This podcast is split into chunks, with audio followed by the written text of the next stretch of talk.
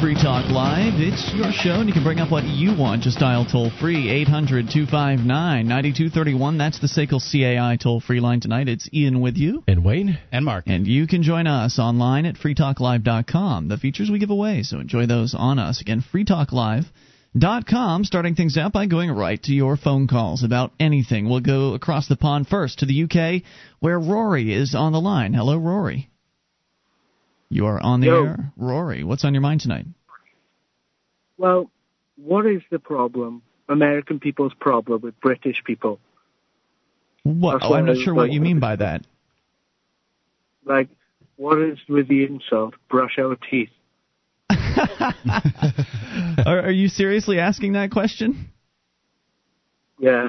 I guess that's a reference, a, a very rude. I think that's a very rude reference to the fact that you guys have uh, socialized dental care over in the United Kingdom, and that is kind of resulting in people not being able to get the, the dental care that they need at the quality levels that a competitive marketplace would uh, would offer it in. It's my understanding there are a lot of uh, queues, a lot of lines that people have to wait in in order to actually get seen by a, a dentist, if one is even available as far as getting a, a slot.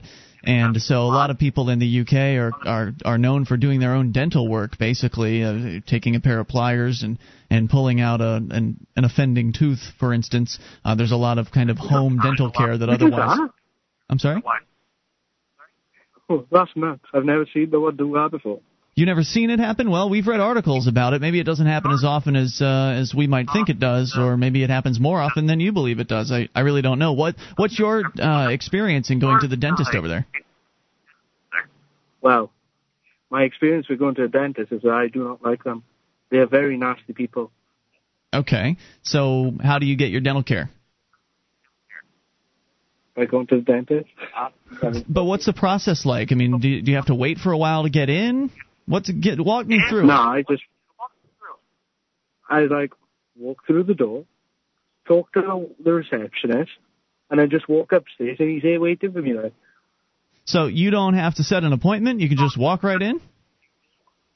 yeah, Yeah, sounds uh, sounds magical uh, because I, I can tell you that I've read stories about lines and queues. I mean, does that just not happen in your part of the country, or are, are you aware of such things going on at all in in the UK? No, it's never happened. No. Okay. Probably in England, that is. How how old are you, by You know the what the? English people are like? Yeah, How old are you? Um, you're 16. I'm in 16? a tent.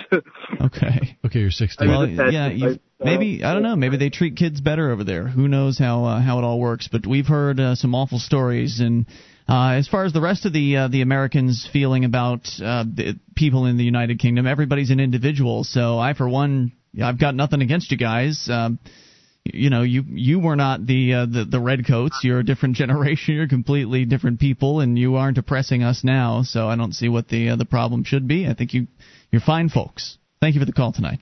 800 259 9231. Uh, So 16 years old, probably has had very little experience in going to the dentist uh, by himself.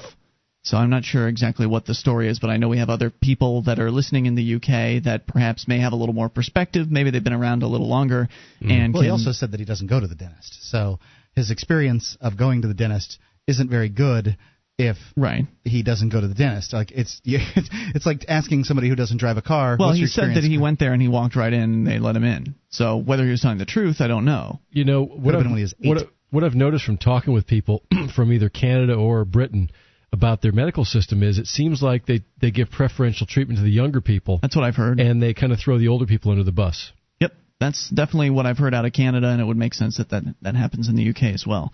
So again, if you are in the uh, United Kingdom, you want to comment on the dental situation there, 800-259-9231. So what we learned from him was that the times he's been, he's found the the staff to be very rude, which of course makes sense because it is a socialized system, and so therefore uh, they don't really have to care about you.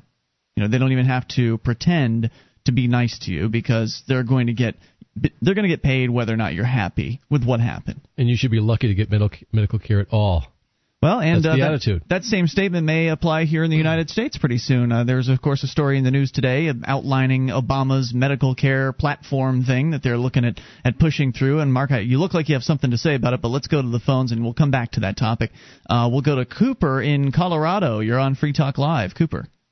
Hey guys. Hey, what's on your mind? Hey, today? Coop. Um, I had an interesting uh, run-in with the cops here in Denver. All right. Uh, yeah, a couple days ago.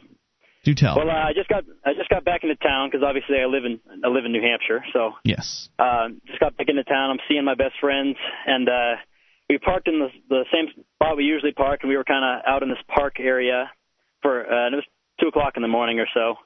We come back to our car, and there are two police officers waiting for us there. Oh boy. Now wait a minute. Yeah. We're talking about a government park. Uh, no, this is a uh, a um, residential park, Oh, like okay. owned by the the community. Owned by Yeah, but- the neighborhood association. Yeah, the the neighborhood of Greenfield. Got it. Okay, But go the cops like cops like to hang out there and, and bust people who don't stop at the stop sign and that kind of stuff. Sure. So uh, And because kids go to and- because cops know that kids go to parks to drink and get high and stuff like that. oh yeah, I'm sure they know that. Sure. but uh, they um, so they were waiting there for us, and, and they, they saw us coming down, so it was too late to stop and turn around. Mm-hmm. So we um we got down there, they turned on the lights and drove right on up to us, and they we got out of the car and they demandedly they they started demanding IDs right away. Mm-hmm. And I had you got to keep in mind that I'm not in New Hampshire. I don't know what I can do in Colorado, what I can, I suppose what I can do in New Hampshire. And I don't have this huge activist network backing me up if I do decide to go do some civil disobedience. Yeah. So I had to give up my my my my license and stuff like that. And, So uh, so you weren't sure as to whether or not what the their laws or their rules say about identifying oneself if one isn't in a car because it's I always thought it was generally there's there are laws that demand that a driver identify themselves upon demand of the police but that passengers typically don't have to and uh, certainly if you're on the street it's just a contact uh, they're just asking you questions they have no probable cause or any or anything like that Right. um, that might well, have been a that's the safe culture thing out here too. What's that That's how it's always been out here. The culture when whenever the cop talks to you, he always asks for your ID, and people always give it to him out Yeah. here. Oh yeah, that's So- that tends to be where that's I think where it's at for most people in most places. That's just how that's the way they behave, and most people are trained to obey whatever it is the, the cops demand. So they're going to keep Right. demanding more more things. So you handed it over. Yes, I did, and they uh they they they were really uh offensive about it, and they were uh uh they were looking for something, looking for someone or something, and they said we're going to call the dogs out on you, and just the entire time they kept threatening us, and we we all were kind of kind of just looking at the ground, and they I, I was looking them right in the eyes, and uh they, they, he started asking me questions like, dude, I have a Fifth Amendment right against self-incrimination. I just gave him a nice big smile and stared him right in the face the whole time he was talking to me, and uh made it known that none of my friends would would talk or anything.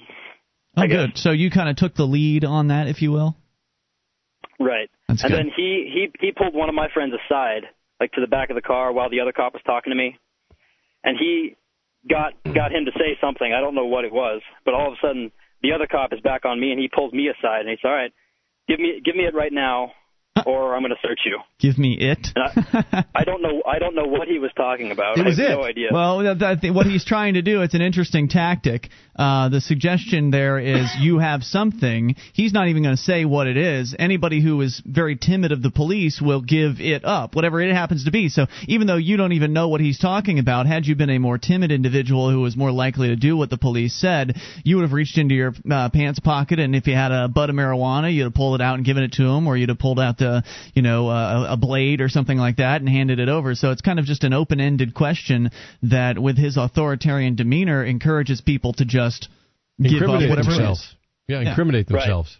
Right. And I didn't have anything, so I I, I just played with him. I just, all right, dude, bring it on. I got nothing to hide, but you can't do anything about it. And so he he uh he told me to go. He's like, all right, that's it. Uh, go put your hands on the front of the car. Oh, So I, slow, jeez. I slowly walked over. I put my hands on the hood of the car, and then he pulled another one of my friends over, and they were talking to him, and I couldn't hear what they were saying. They went back in the darkness, and then all of a sudden they, they came back. And they put my friend in the back of the car Hmm. and closed the door, and then they, they were kind of talking to themselves for a little while. Another cop came up. This is like two o'clock in the morning too. Hey, And We're going to bring uh, you back here, Cooper. Hang on. We'll come back with more of the story. 800 259 9231. Exercising one's rights in the presence of the police. It's not an easy thing to do, but boy, can it be worthwhile. More on the way. 800 259 9231. You can bring up anything. This is Free Talk Live.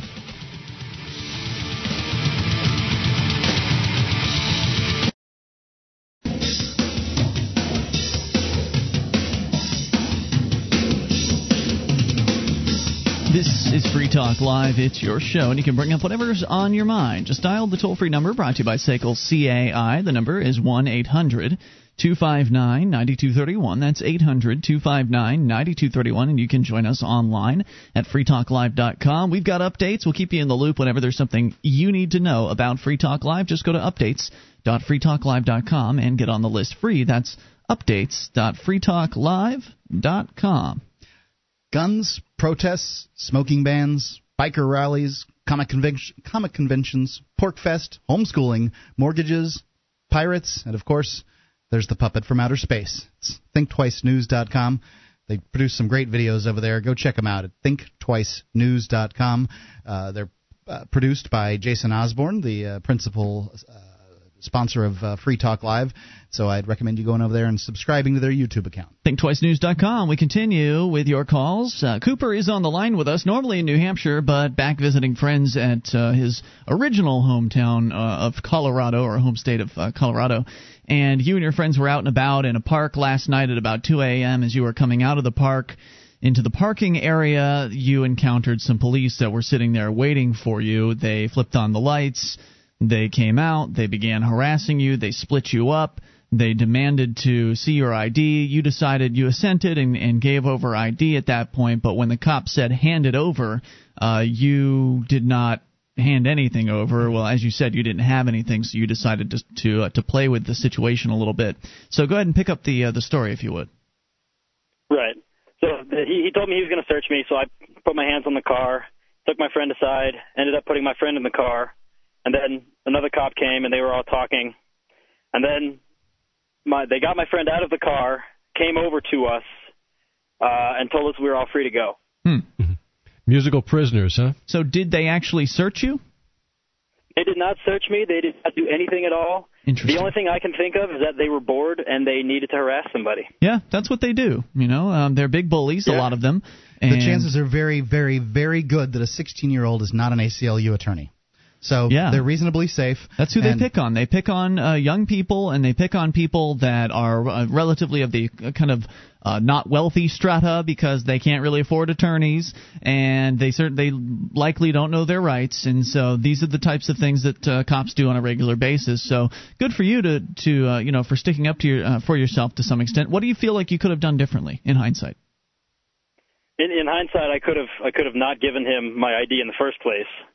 Um, that that would have created a lot of animosity right off from the start. But Mhm. uh, uh, that's what I'm good at. So Well, And you know, you say it'll create animosity, and maybe that's true, but maybe it'll also let these guys know who they're dealing with. I mean, if you if you make a stand on your rights, then that kind of tells these these cops that are essentially predatory uh, in the way that they're behaving that whoa, okay, this you know this is a puffer fish. I don't want to mess with this guy. Uh, you know, Right. this is the porcupine here. We don't want to um, tread softly, basically, at that point. So it all depends on how rogue the cop is. I and think. also there's there's Right. ways there's ways to refuse to give your ID um, that are uh, That are b- nice. better than others. Like you could say, um, officer, I know that uh, you've sworn an oath to the Constitution, and I know that you're here to protect the Constitution. The purpose purpose of the Constitution is to protect my rights. So I have a question for you before I give you um, give you my ID. Is do I have to give you my ID, sir?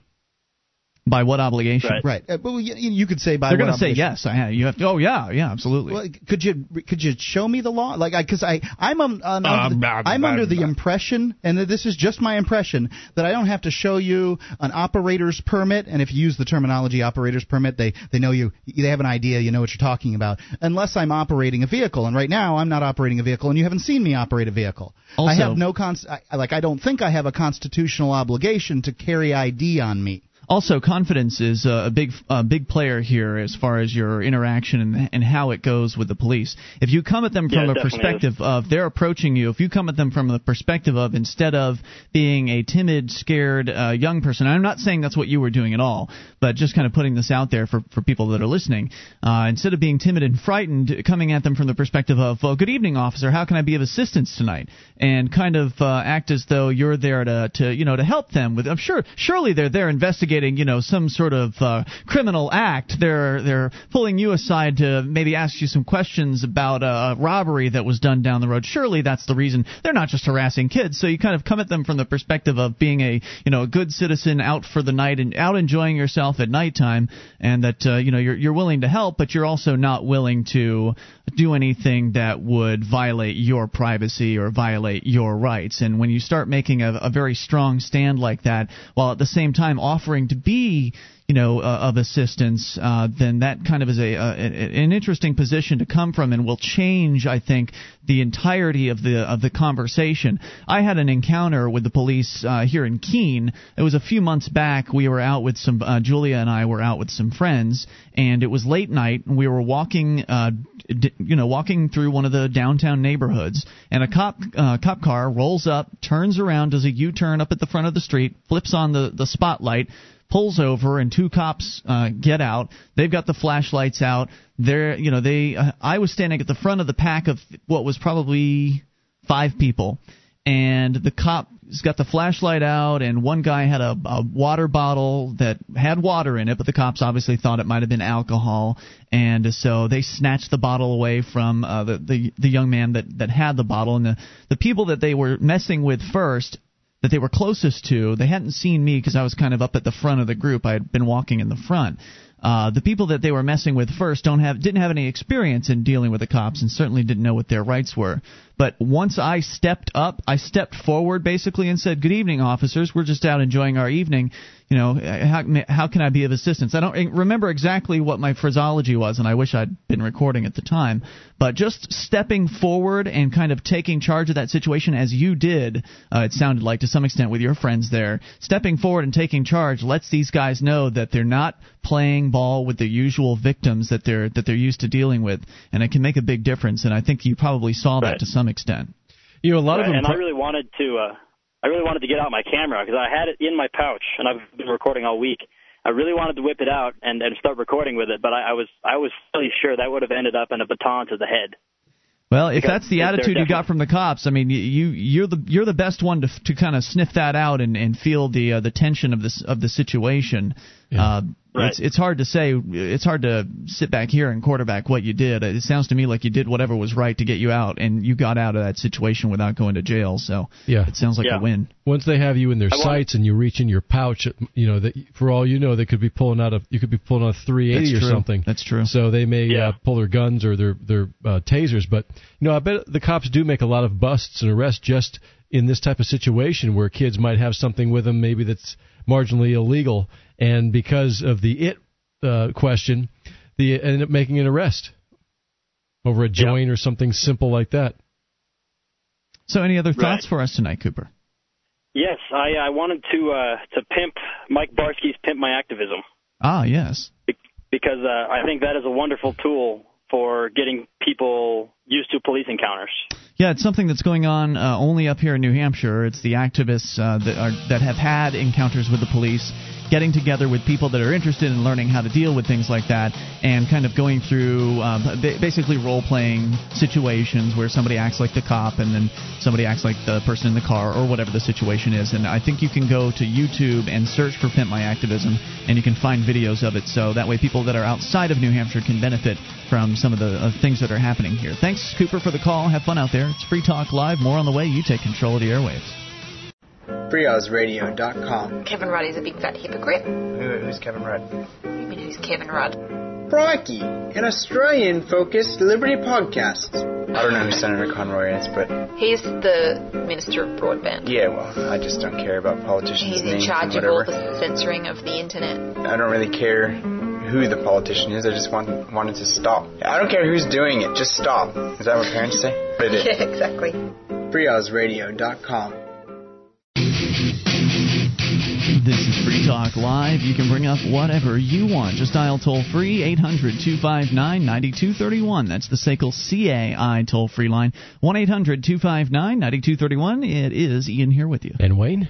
And Mark. And you can join us on our website at freetalklive.com. The features on the site, uh, well, we give them to you. So enjoy those. Those other talk show hosts charge you for their sites. Ours is free at freetalklive.com. Features including the Shrine of Female Listeners the dozens of ladies who've taken the time to send us your uh, their validated photos or videos to prove that they listen to the show. See what I mean? At shrine.freetalklive.com. And if you are a lady listener and would like to be added to the shrine, you can get all the instructions at shrine.freetalklive.com. So we were talking with Cooper a moment ago from Colorado about his encounter with the police out there, and he was pretty intimidated by these guys. It was late night. Uh, it sounded like they were pretty scary dudes. That is, the police were. Um, and he was he would have behaved differently had he been here in New Hampshire, and that's because here in New Hampshire, you've got liberty activists backing you up. As far as if you want to do non-cooperation with the police or civil disobedience or just you know just trying to say no, I guess that's non-cooperation. Just saying no to a demand like give me your identification. Hey, I'm just walking down the street.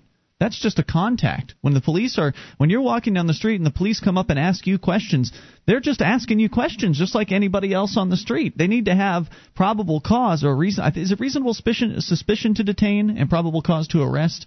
Anyway, they need to have something more than just a fishing expedition to go on. Right, and if they just if if they're just detaining you, that all they can do is Terry pat you.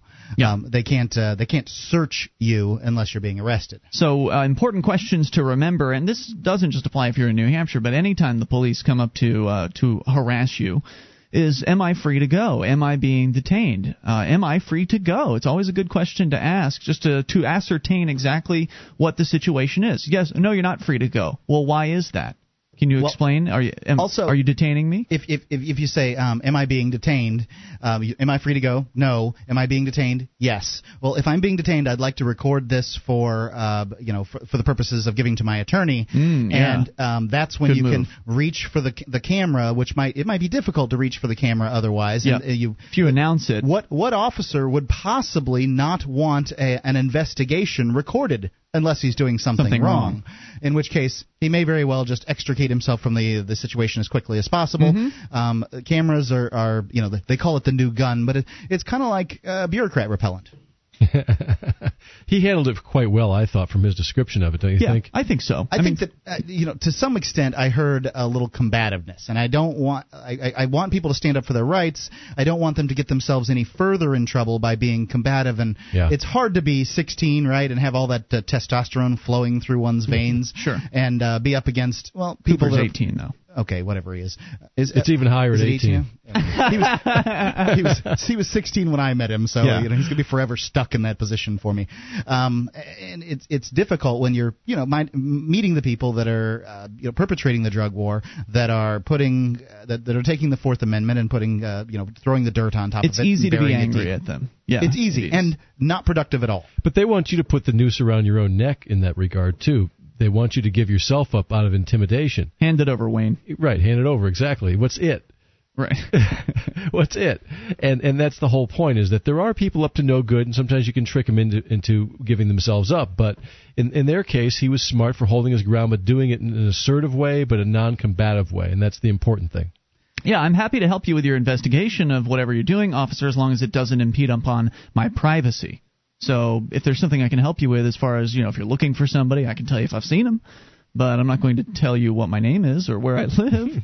Uh, so you can be friendly about your refusals, and I just wanted to point out that that situation would have been different for Cooper had he been here in New Hampshire. Odds are good if he was out with friends here in New Hampshire, they would probably have been liberty-minded people because when you move here, there are people that are willing to be your friends right off the bat.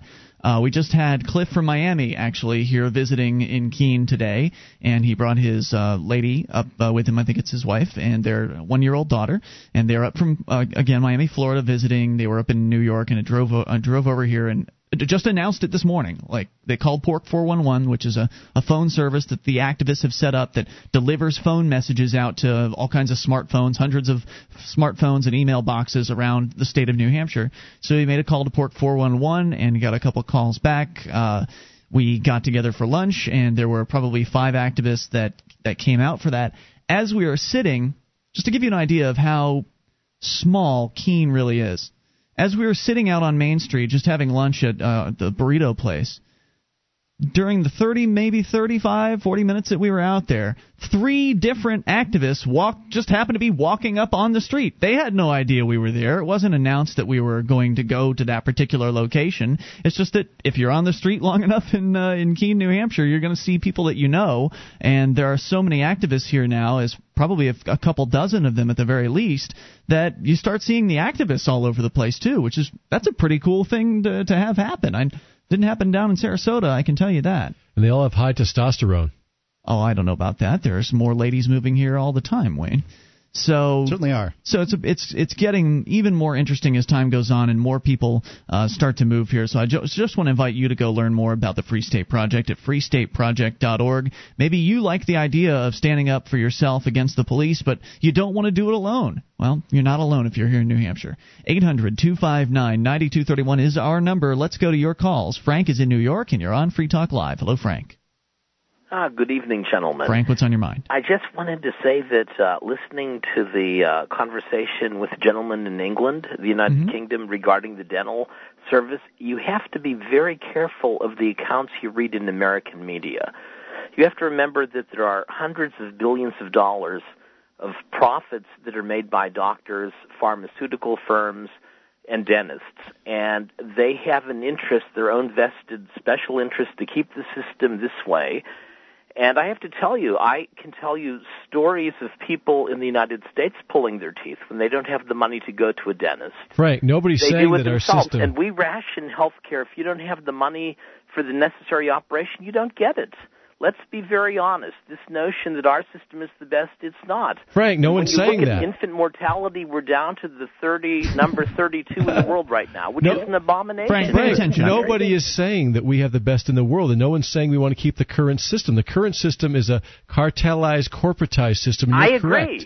And you're I correct. agree, but a government system is not the answer either. You're just trading one group of looters for single-payer the other. What's that? I'm going to explain why. A single payer system, uh, it, the government, if, if the government pays for it, 300 million people are paying for it. That's not a single payer system. No, let me explain. If it's privately controlled, when the uh, amounts of premiums, uh, when the claim exceeds the amount of premiums coming into the system, those private providers will go bankrupt, and then no one will have any health insurance. We've seen it in the past. We see it now, especially in the insurance industry. It's ridiculous. You know what? First of all, you're under the impression that, that insurance should cover oil changes and lubes. If you go into the doctor's office for uh, sniffles or something, why does insurance cover that? In most, uh, if you get car insurance, it doesn't cover gasoline and, and, and lubes and oil changes. It only covers when you get in a collision for catastrophic type events. That's what health insurance was originally for in this country. You have to go to a hospital or something. But the idea that everyone has to have insurance is missing the point because that's just the problem is that insurance and a few other big industries have basically muscled their way in between the doctor and the patient and they're stealing all the money. Government involvement is just That's another mi- just another middleman. That's the all it government's is. empowering I'm those not insurance arguing companies. with Yeah. that, but the point is, many doctors, if you don't have health insurance, they won't see you. Someone will give and you a even discount. if you go in with a hundred dollars or a hundred and twenty dollars, that that will not cover it. It's very interesting. All I want to say is this: we pay among the highest taxes in the world. This country, Yep. state, local, federal, property taxes, sales tax, and we get very little, if anything, in return. Now the bankers get a lot. They can bankrupt the system, and they're getting twelve point eight trillion dollars within the last eight months which is two years of GDP in this country, uh, considering that we've had tremendous financial losses over the last year and a half, and our GDP has been reduced I'm with you on a lot of that, Frank. made I, I from really am. financial. I'm, Frank, I'm really with you on a lot of that, and I thank you for the call tonight. It's just that suggesting that the government-run healthcare system, a 100% government-run healthcare system, is going to be an improvement on what we have today, is suggesting that the same people that are currently colluding with the insurance companies are somehow going to give you a better system if you give them 100% control. More on the way. You take control, and we'll talk about the healthcare plan that Barack Obama has here in a little bit. It's Free Talk Live.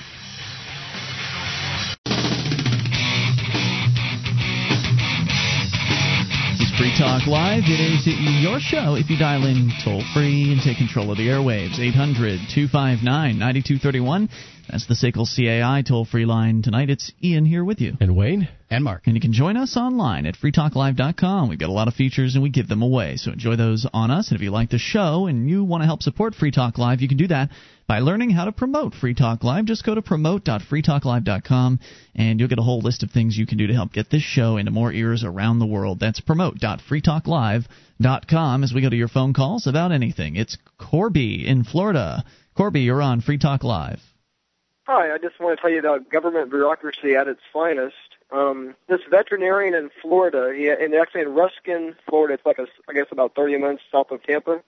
I just moved here, so you might know the area better than me, Mark. But anyway, um, he opened a dog park because he realized a lot of his customers' dogs were overweight, so at his own expense. Well, at first he runs for mayor actually, and he became mayor, but then he got some property, you know, allocated for some. Or it says here in the newspaper he actually owns the land and he for code enforcement he started getting fines because it was not wheelchair accessible.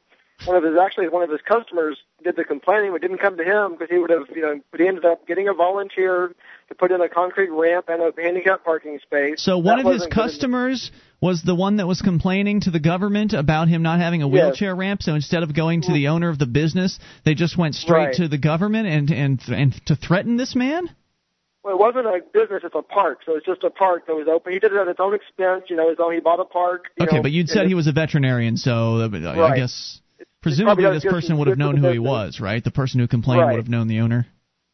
should have, but may or may have not. But Okay. anyway, you know, thousands of people have visited this park. It's been open since 2004.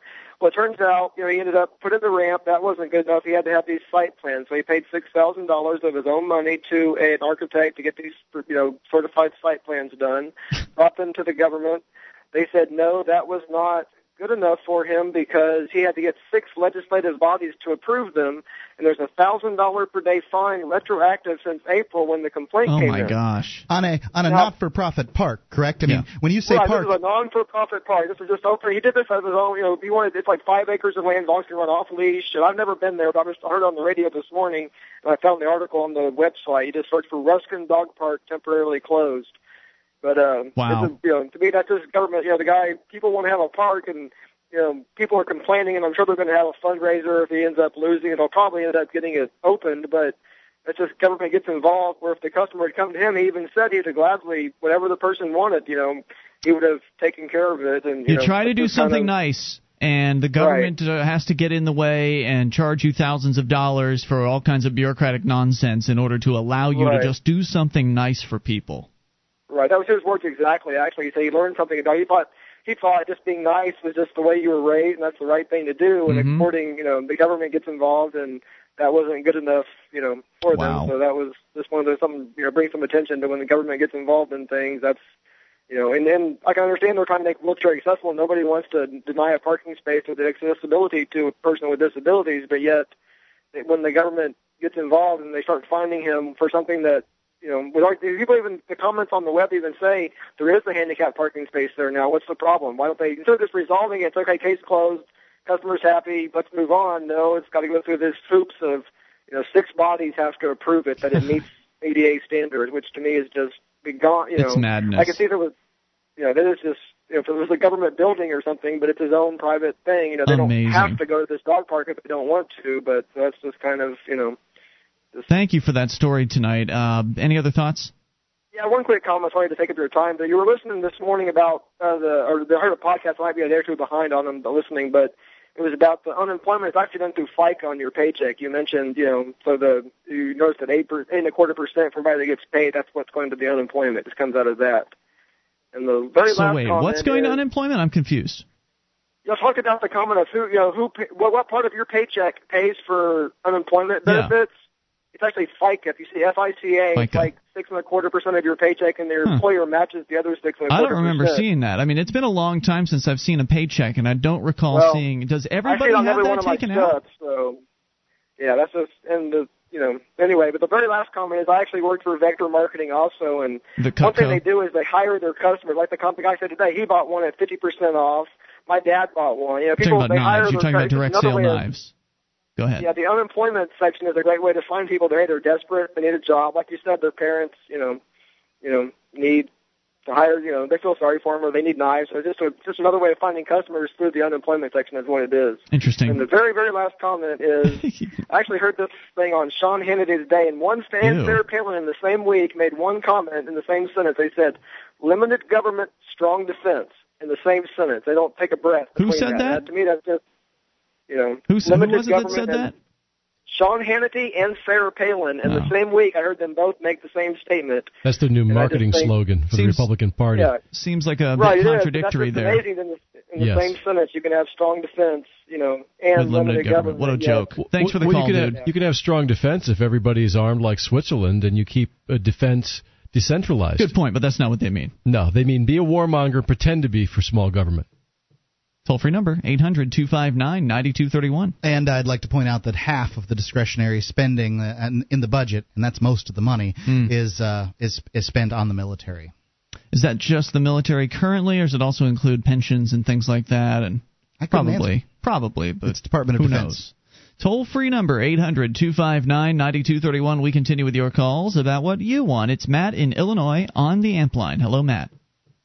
Hey guys. Hey, what's on your mind tonight? Uh, well, first off, I just wanted to say, no good deed goes unpunished, Mm. as that last gentleman's story shows. Yep. And that's a saying that probably was made up by somebody who had to deal with government. I think you're right about uh, that. Yeah, because in the free market, I don't think any good deed go- gets punished. If you're in the free market, I, you know, I'm, I'm just making a generalization, but it seems to me that uh, when when you hear about things like uh, somebody wanting to make a, a park for everybody else, it's the government that comes in and ruins it. It's not free people acting freely. Absolutely right. So, what else was on your mind tonight? Um, about uh, uh, health care.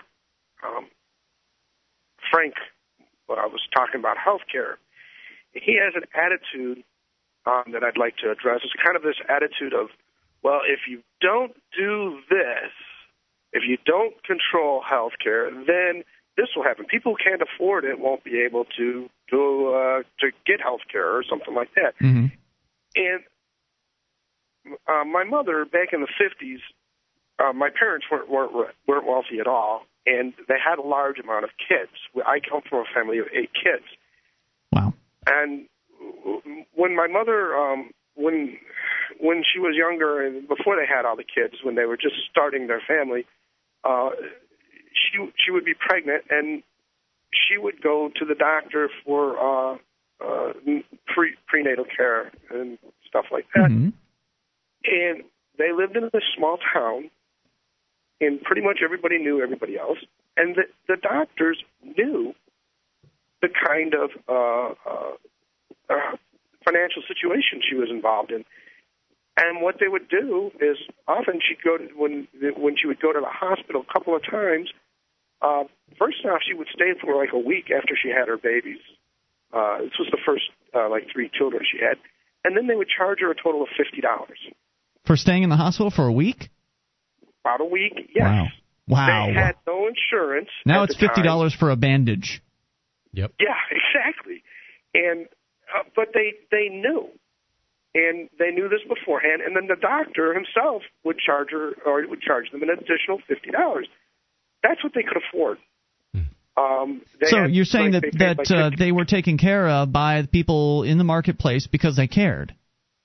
because not only because they cared, but they also knew, uh, uh, you know, this is what this, these people can afford, and th- they didn't try to rip them off. They didn't uh, try to put them in debt or in uh, servitude forever. Mm-hmm. They understood that different people were were at different points in their lives making you know different amounts. So so if, if my mother had say come uh, from a wealthier side of town and um you know maybe they knew her their their the parents had more money or maybe they uh there were a couple that was better established in the community then the hospital was going to charge them more Yeah, full rate. stay then they maybe for a week or or uh stay at the hospital would would have charged those people two hundred and fifty three hundred dollars now i'm talking the nineteen fifties the early nineteen fifties Yeah, yeah. but you know, up So in, up until the worth a lot more '60s, up until the '60s, when the government really got into health care more heavily, the average blue collar middle class person could afford to go in the hospital and have major surgery without even any discounts. It was just more affordable back then. That was before they really started debasing the dollar in a major way too and making it more difficult for people to compete within that industry because competition would bring continue to bring prices down and innovate and offer new products and services. But if it's too difficult to get involved in the business too difficult to introduce new products and services then a lot of new, a lot of them just won't happen and that keeps prices high. One of the factors at least. Thanks for the call Matt. More on the way free talk live Attention, all active duty members and veterans of the U.S. military. Your proud service to your country entitles you with the right to participate in special VA loan programs with benefits not available to the general public, like the ability to purchase a new home with no down payment or mortgage insurance, or refi with cash out, up to 100% of your present home equity with less strict credit criteria. You are entitled to these benefits. Review them online at varadio.com. This is Tim Lewis from iFreedom Direct and a veteran of Operation Iraqi Freedom. I want you to know that as a member or veteran of the United States military, you've earned special rights and privileges. On your feet and get the details at varadio.com. iFreedom Direct Corporation is a private lender approved by the VA and licensed in most states. In certain states, certain restrictions and limitations apply. For a current list of licenses, disclosures, and all benefits, go to varadio.com. varadio.com. This is Free Talk Live, your show. You can bring up whatever you want. Just dial toll free 800 259 9231. That's the SACL CAI toll free line as we launch here into the second hour of the program. Tonight it's Ian here with you. And Wayne. And Mark. And you can join us online at freetalklive.com. All the features are free, so enjoy those on us. Again, freetalklive.com. We go right back into your phone calls about anything. It's Paul in California on the amp line. Hello, Paul. Hey, hi, Ian. Hey, Paul. And what's Wayne on... and Mark. Yes, sir. What's on your mind tonight? Uh, yeah. Well, I just thought I'd, I came, came up with an interesting idea. Uh, I heard uh, that uh, today the uh, city council had a uh, member of the public come in for the public comment hearing wearing a Ku Klux Klan robe and hood. Oh my! This was out in California. And yeah, and he refused to take it off while he was talking doing during the public comment. Now, what stymied their politicians was this was a black man. Really? So they sat there trying to figure out what the heck to do with this guy. They were talking to the attorney. They have an attorney sitting there at the bench. They were talking to him, asking, "What can we do? What can we do? Uh, uh, you want? Please take your hood off." No, I'm not going to take my hood off. What was his story? What, What was, was his story? Was he an actual KK, a black KKK member? Kind of. I, I don't know. I don't know. Apparently, this guy is not a not a stranger to the city council. Apparently, he sued the city uh, some point on some other issue. Maybe to he just wanted to make a point because that's uh, Yeah. that's pretty amusing. But but but the the funny part. Hello. Yeah, you're here. Just maybe you Yeah, wanted to okay, make him feel awkward. No, no, no. The funny part, I'm getting to it here, Okay. is the fact that finally the council members couldn't figure out what to do, so they started walking out of the chamber. Hmm. Okay, especially the especially the African American members of the council. So they lost quorum. And they said, no, they solved the problem. So the, the, the, the remaining council members said, well, look, uh, public comment is over because the meeting is over. We no longer have a quorum. Right. So there it is. Here's our answer. We recruit a whole bunch of black guys to wear hoods and, and robes into the city council, and it keeps the council away from the chamber so they can't have a meeting. if they can't have a meeting, they can't oppress us. One one black guy in a KKK robe has shut down the city government. That's awesome There you for a go. moment. this So- is a brilliant plan. So they never came back in that that whole night, or did they wait for him to leave and then come back, or what happened? I'm not. I, I don't have. I, it's kind of sketchy. I don't have all the information yet, but uh, Hmm. I just thought this Neat was story. priceless. Yeah, that was great. Thanks for sharing. Anything else uh, tonight, Paul? No, just keep up the good work, guys. Alrighty, sir. Thanks for the call. you, oh wait, do you yes? think that? Uh, do you, You think got that? something? Yeah, yes, Paul. I'm just wondering if uh, if I could wear colorful robes and a kufi cap, and you think that would be uh, in- in- anywhere near as uh, effective?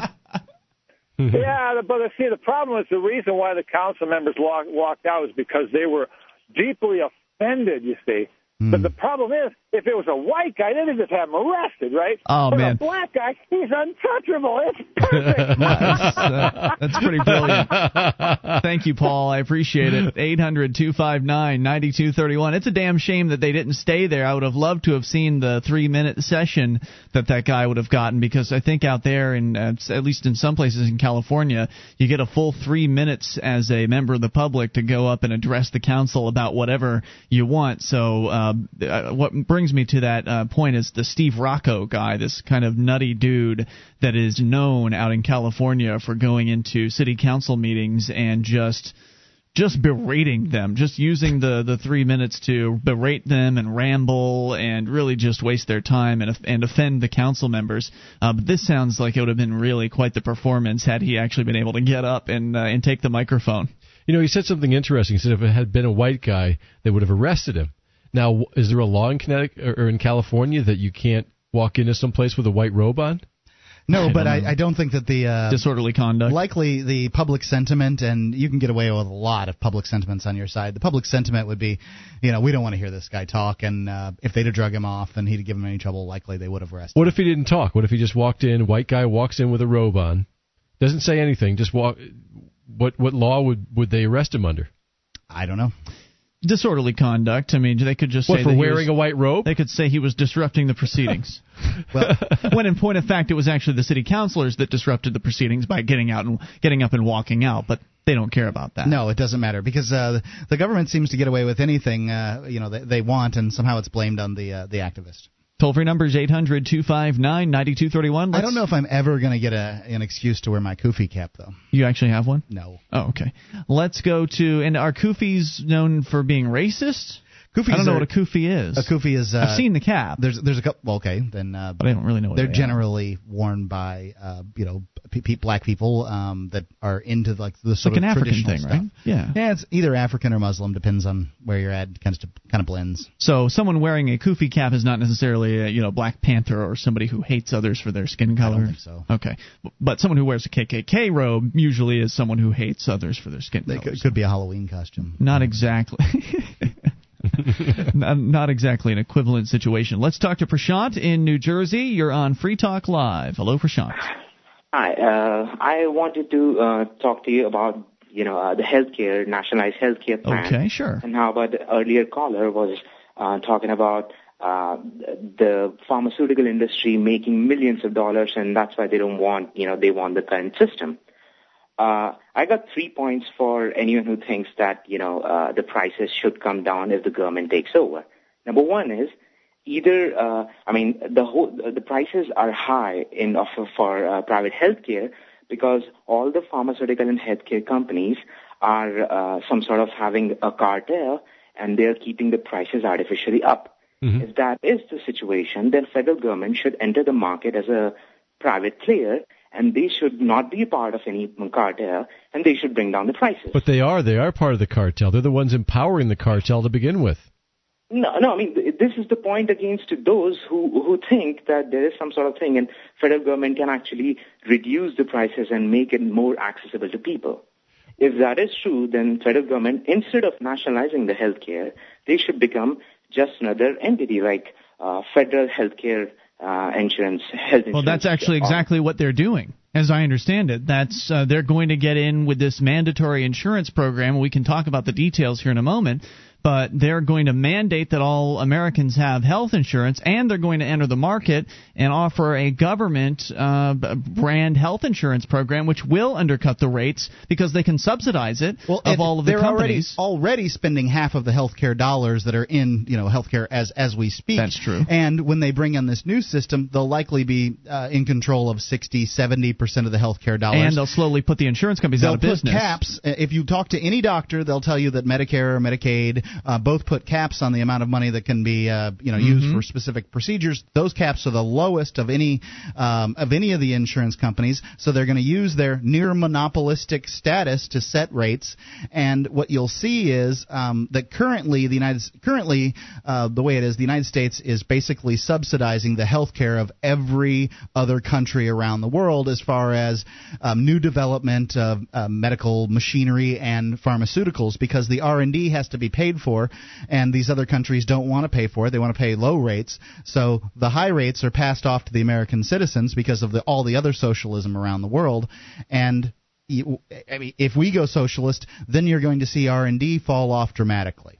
Research and development. Not only that, but uh, I know a lot of people who claim that um, many of the drugs that are developed today would not be developed in a real free market because there are already treatments in the natural realm that take care of that without side effects. Mm, but so, they're not a- they're not allowed to advertise those treatments. That's right. And by law, only a drug can cure something. So they're at a disadvantage right there. So they, you kind of have to have a secret handshake to know what those things are to treat yourself and so many people when they get cancer they get sick they're scared it's a personal decision they go to the doctor the doctor or, or the medical system railroads them into the official uh, um, treatment uh, protocol which is not always a good one so, Prashant, were you actually proposing that, or just proposing that as a solution for, or just uh, kind of a, as a as a rebuttal tactic?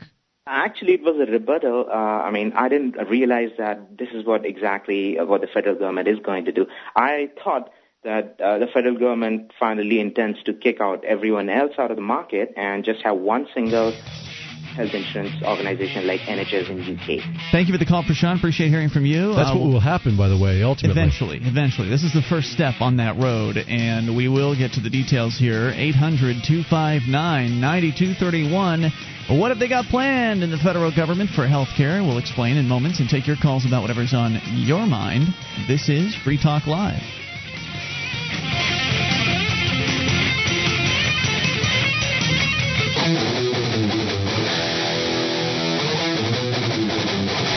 Free Talk Live. You can bring up anything. Just dial toll free 800 259 9231. The SACL CAI toll free line. It is Ian with you. And Wayne.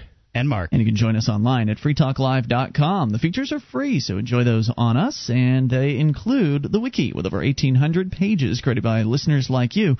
Just go to wiki.freetalklive.com, get interactive. You can edit virtually anything you see there. wiki.freetalklive.com Dot com and audible.com is the internet's leading provider of spoken audio entertainment. You can listen whenever and wherever you want, just like a podcast. Audible has over 60,000 titles from which to choose. Every genre, Audible has it covered.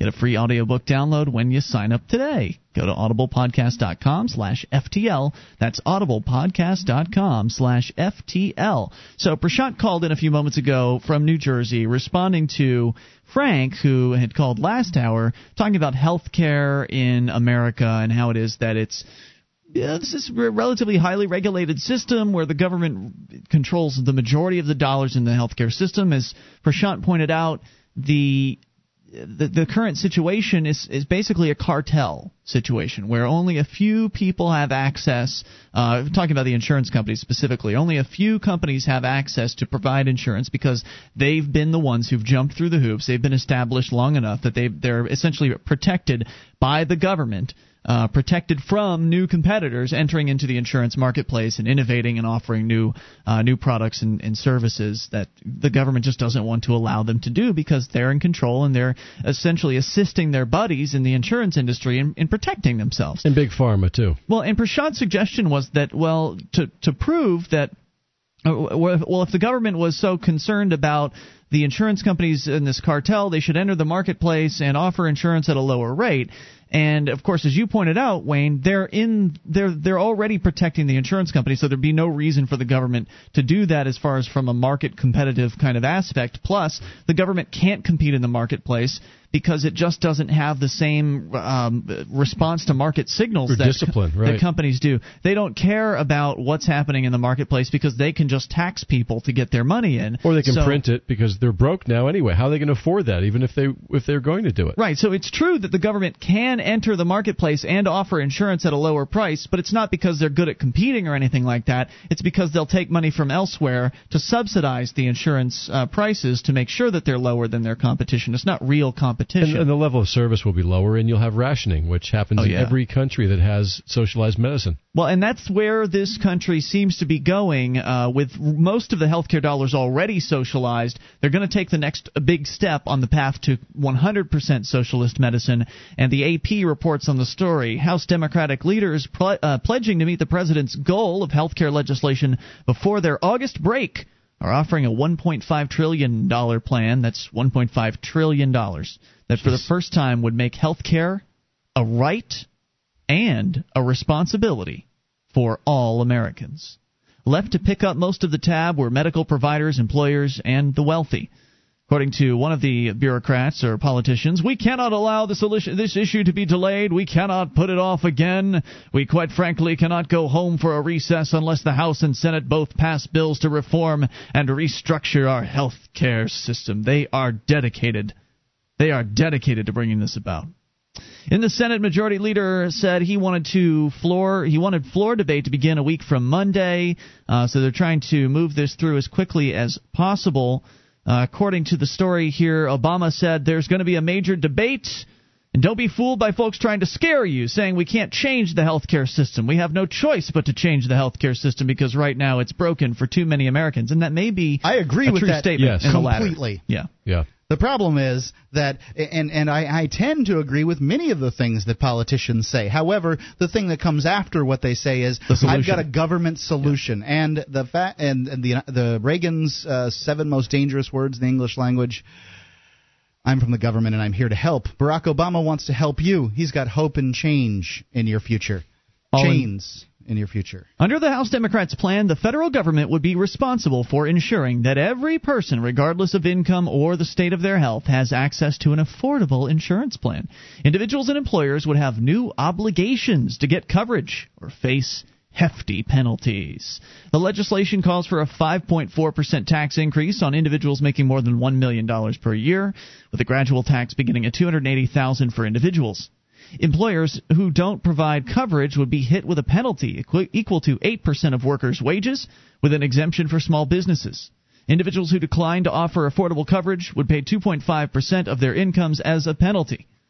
Uh, who decline an offer of affordable coverage. So if the so the federal government's going to say you need to get covered by an existing insurance company or you can take our insurance plan. But if you don't do either one of those two things, we're going to jack 2.5% from your paychecks as a penalty up to the average cost of a health insurance plan. Now, what happens if you don't get a paycheck? Because I don't. I don't know, Mark. I don't know if uh, I don't know how that's going Once to work. Once again, the small business person really doesn't have to pay if they don't feel like it. It does say there is an exemption, exemption for small businesses as far as employers not providing coverage to their employees, but it doesn't say anything about the actual business owners and, and how that will play out. Or the the, the, the, the employees and whether or not they have to have um, insurance. I mean, really, think about small businesses, the largest employer in the United States. Are they really going to let employees of small businesses go uninsured? No, they're going to they're going to demand that they pay. They're going to The demand employees, that they, not the businesses. Right, they're going to approach everybody and basically give them the opportunity, if you will, to sign up for the government health care plan. And if they don't, then they'll pay out 2.5% of their incomes as a penalty. How they will leverage or levy that 2.5%, I'm not sure. Perhaps it'll be through the income tax system. Perhaps they will leverage the employers to take the 2.5% out, even though they don't have to do the full uh, the, the full health care coverage thing. I don't know all of the details, but they're going to try to make this as widespread as possible. So what about all the small business owners? And I know quite a few of them. They're just hanging out on by the skin of their teeth. And in some cases, they've had to drop their own insurance to, to afford to stay in business. Mm-hmm. What, how are they going to survive? Well, again, there is an exemption for small businesses. How small the business is, I don't know. There, I'm sure there's an employee cut cutoff where if you have below a certain number of employees, then there's there's an exemption. But then you're then they're targeting the individual employees, and that's not going to make it any easier for them anyway. Because a lot of people are talking about hanging on by the string. A lot of people are week to week paycheck folks that they get the paycheck in, they pay their bills, they buy their beer and their cigarettes and or whatever their vices, and then they go on. They have no money until they get to their next paycheck. That's not going to be a very easy situation for them to deal with either. Uh, according to the story, they are talking about the bill is going to add up to 1.5 trillion over 10 years. Now, what happens when the government makes a prediction about money? They're always, always low, and it's usually by, By a factor of three percent, Wrong. like A three, factor. a factor of three. Yeah. Uh, the liberal, uh, let's see, the three House committees will begin voting on the bill on Thursday. The 1,000 page bill is unlikely to attract uh, Republican backing and blah, blah, blah. So they're looking to push this through as uh, quickly as they possibly can. A thousand pages. Surely you guys are going to pick up a copy and uh, familiarize yourself with all 1,000 pages. Sure, right? of course. you- I mean, uh, everyone obligated to. knows that our uh, representative republic here that we have is driven by uh, citizen participation. Obviously, every citizen um, is going because you know citizens are well educated and well versed on the uh, the laws that this government has. They're going to pick up a copy. They're going Right. to familiarize themselves with it, and and and they're going to know how their government's working. Toll free number is 800 259 9231. That is the SACL CAI toll free line. You can bring up anything. It's a dark, dark road that this uh, this government is going down, and well, it's to be expected, right? That's what government does. Just gets bigger and more intrusive and more oppressive. What are you going to do about this anyway? Did you think about that one? What's your response going to be to their demands? Free Talk Live. Are you moving to New Hampshire for the Free State Project? Maybe you are already here and need to find a place to call your own. Mark Warden, the Porcupine Realtor, will help you find the perfect property. Do you want a home with 50 acres of land? How about an income producing building? Perhaps a cabin on a lake or a condo in an urban area. Invest in liberty and property. Contact Mark Warden, Porcupine Realtor. See his banner ad at freetalklive.com.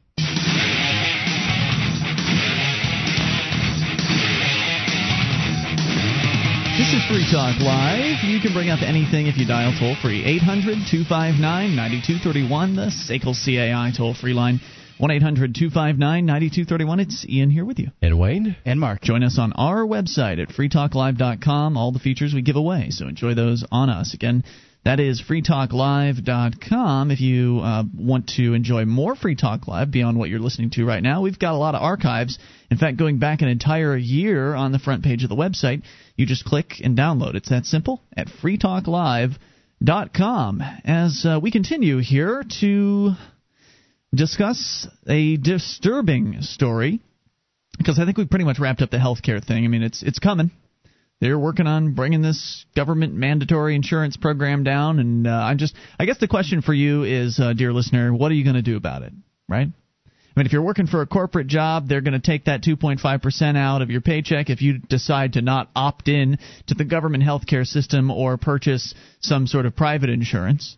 So the money's going to come out if you're working for a corporation. If you're a small business owner, you may be a little bit better off, but we still don't know all the details. If you're working for a small business owner, they're probably still going to come after you.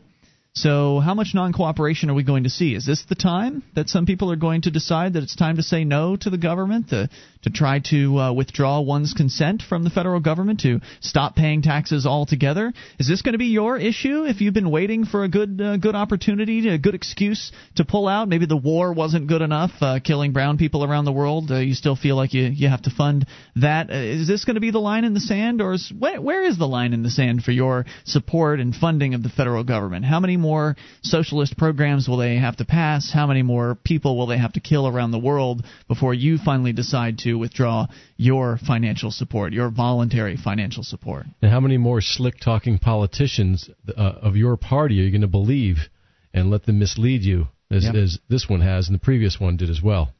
You know, I've, I've actually I've got a really disturbing story here, uh, and I want to get to it, but it's kind of lengthy, so I want to hold it off to the uh, the third hour of the program. Let's talk about still some national level stuff here, since we're talking about Obama. There was a soldier recently, Mark, and I believe you have this story. A, a soldier who had made a stand on what seems to be kind of a silly point. Uh, he had basically said he doesn't believe that Obama can order him as a soldier to deploy to, I believe it was Afghanistan, because he wasn't born in the United States. Am I understanding that correctly? Yeah, that's one of the constitutional requirements is that you're a natural born citizen, which means you're born in the United States by uh, by U.S. two American citizens. In other words, both of your parents are citizens. I just think it's it's a pretty lame thing, and obviously it's coming from somebody who would have been happy to probably follow that same command had it been given by George W. Bush. That's just my presumption here, just based on the the the reason, because it would seem to be a much stronger reason to say that, well, I don't have to follow your order because it's unconstitutional. Not because you were born in some other country, allegedly, and there's not really been any sort of proof to that but uh, because the order is unconstitutional, because you haven't declared war and I'm, you know, I swore an oath to this Constitution here, saying I would defend it from enemies, foreign and domestic. And if you're giving unconstitutional orders, that makes you one of the enemies. Now, I'm not going to hurt you, but I'm not going to follow your orders. That would be a much more principled stand to take, I think, as far as saying no uh, to the the government's demands as a soldier. But nonetheless, it's an interesting stand. So let's talk about it. Mark, you have the story. Yeah, I, I absolutely do. It's uh, from WorldNet Daily, WND.com. At least he's making a stand. Yeah. Bombshell orders revoked for soldiers um, soldier challenging Prez. A U.S. Army Reserve major from Florida, scheduled to report for deployment to Afghanistan within days, has had his military orders revoked after arguing he should not be required to serve under a president who has not proven his eligibility for office. His attorney, Orly. But he was elected. so wasn't that challenged originally back uh, when he was running for No, office? Didn't it- someone it take really- that to court? it- it- really, uh, yeah, Obama's actually spent over a million dollars defending himself against that in courts. Right. They just they're not showing what I would consider to be a legitimate looking birth cer- certificate. But the Federal Elections Commission allowed him to run and win, so isn't that enough? I mean, how is it this guy is going to be able to challenge that decision? these people uh, he has though. Okay.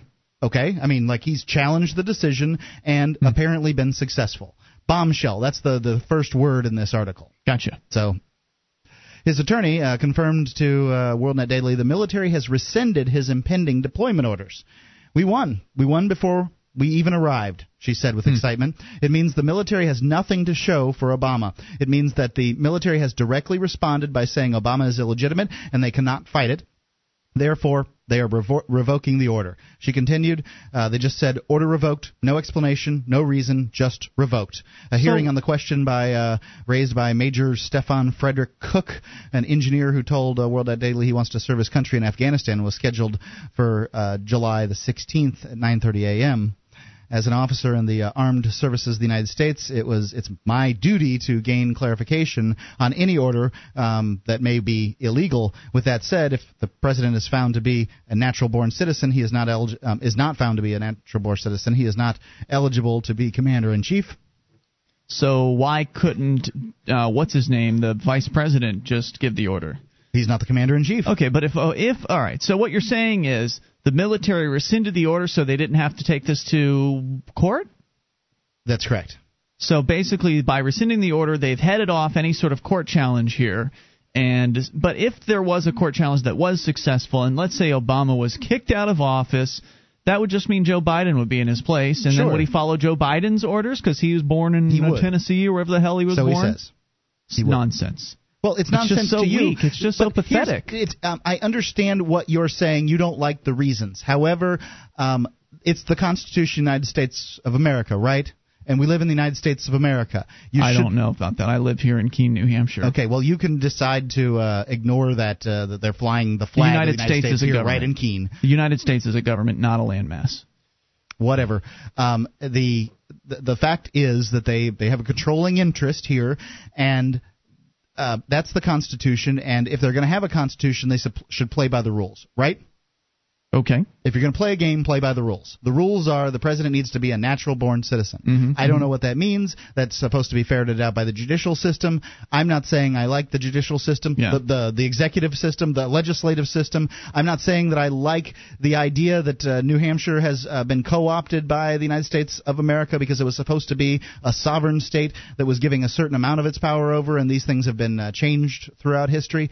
However, it's the Constitution. They should stick by it. It seems like a very clear point, and that's all I've got to say on that. So this issue. guy's saying that he wants to go to Afghanistan, but he's just he just can't do it because Obama wasn't born on the right plot of land. But put a man who he probably doesn't like as much. Uh, you know, it seems to me that he doesn't like Obama, right? Otherwise, he'd be following the orders regardless. In other words, you feel like this is more of a Republican versus Democrat stand. That's what it seems like. Except it's it's Right. just it's just it's just lame because he's saying he would go ahead and follow uh, the same orders if given by Joe Biden. So it's just the weakest. Uh, it's the weakest military protest I've ever heard of. It's not like the I think it was Lieu- Lieutenant Watada out in Hawaii that uh, during the Bush administration just on principle refused to follow the what were unconstitutional orders. he said it was an illegal war. Yeah. It wasn't uh, declared, and I agree with him on that issue too.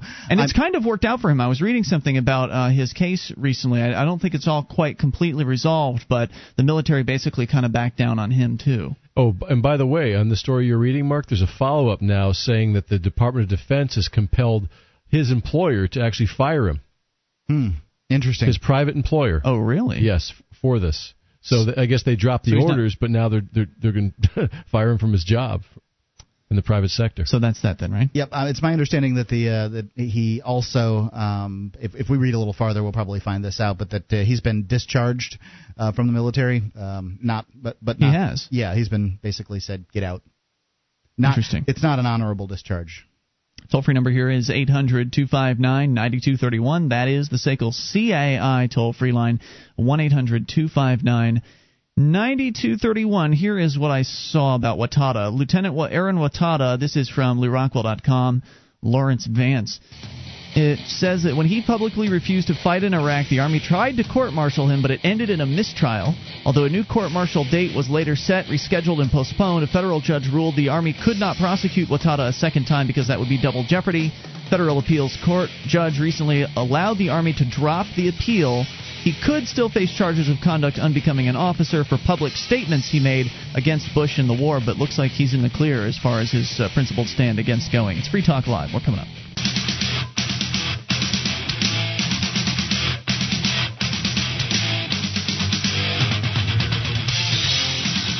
Free Talk Live, your show. You bring up anything toll free, 800 259 9231. That's the SACL CAI toll free line. It's 1 800 259 9231, and it's Ian with you. And Wayne? And Mark. And you can join us online at freetalklive.com. The features, they're free, so enjoy those on us. Again, freetalklive.com. And if you like the show and would like to help support Free Talk Live, shop with us at amazon.freetalklive.com. Just enter Amazon through that link, and Free Talk Live will get a percentage of your purchase. Whatever it is you need to buy, brand new, used, dozens of categories, items with descriptions and reviews from people that have actually used the items. Amazon's a great place to shop, but start your shopping at amazon.freetalklive.com so we can get a cut. That's amazon.freetalklive.com. So, Wayne, let's talk about uh, how a SWAT team got called out when somebody's grass was too tall. Please explain. Yes, from Eyewitness News, somewhere in Indianapolis. SWAT team called in over landscaping flap. A call to the city SWAT team was the final move against one property owner who let his grass grow higher than a foot. A scofflaw. a, scoff, a grass scofflaw. With all the rain we've been having. Mm-hmm. Specially trained officers were called out to the 9000 block of Harrison Run Drive as city crews tried to groom the unruly yard on the northeast side.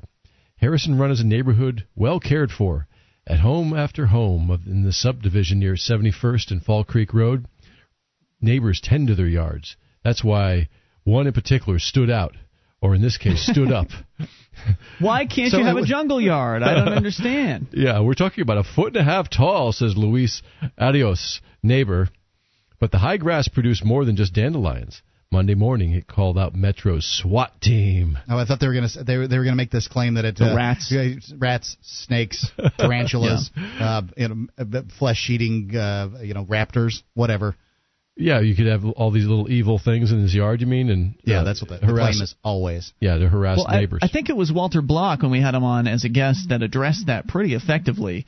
He pointed out that maybe it wasn't him, but anyway, somebody has pointed out that if you do actually get a rat infestation as a result of having your grass being too high, then if the rats are bothering your neighbors, then that's a property rights trespass. Right. That's a that's an actionable case. I think in that particular instance. But if there's no evidence of anything like that happening, then let the guy have his grass. So they called the SWAT team out. Why, Wayne? Well, what was the the reason for that? well, evidently they had sent somebody out to mow his lawn for him, and, And they're going to bill you, by the way, when they do that stuff. When Oh, they, yes. they send the city guys over to cut your lawn. They don't, and they don't bill like a regular lawn service No. does. They bill b- Ten four or times as five much. times as Yeah. much. Yeah. yeah, with all the bureaucrats who kind of grab the money in between. So anyway, he showed up. A mowing crew showed up. A police say when the contractor Dominique Thompson climbed up on the riding mower, he noticed the homeowner pointing a shotgun directly at him. Wow. That's got to get you know, be, be a kind of a scary situation. I was kind of shocked. The man pulled a gun on me, and, and I'm out there doing a job. There were a lot. There was a lot going on in my mind at that point," said Thompson. Police said the man on the other side of the weapon was 32-year-old Christopher Rhymes. He touched off a standoff that lasted three hours. Wow. They attempted to negotiate with him by audio means, loudspeakers. They tried to call him with no answer. finally they made a limited penetration into the house. They they they heard him inside, and subsequently he gave up. So it, well, I wonder what a limited penetration means. Yeah, probably broke a window, put some uh, some sort of device in there, gas grenade or something like that to knock him out. Who knows? Make him come outside. But but it's interesting here because this is instructional, right? Because uh, number one, it shows us that you don't actually own your property. Not that we didn't know that already. We know, but some people don't know that. They Right. don't understand. It, uh, I'd like to point out something else that it, it shows. It shows that the government is um, doesn't care about global warming because the idea is is that uh, plants consume carbon dioxide. There's too much carbon dioxide in the air. Hmm. This guy's simply trying to grow himself a larger lawn that's going to consume more carbon dioxide. Right. Uh, doing his little part for global warming and, not spend the gasoline that it would take to cut the lawn too. and and, saving gas. and there's also there's a homeowners association involved here too and and also they're, they're claiming he doesn't want to fit in with the rest of the neighborhood so they want everyone's lawns to look the same so maybe even if you want to have sort of a xeriscape lawn with with plants that were designed to do that maybe they wouldn't, wouldn't allow be that. allowed to.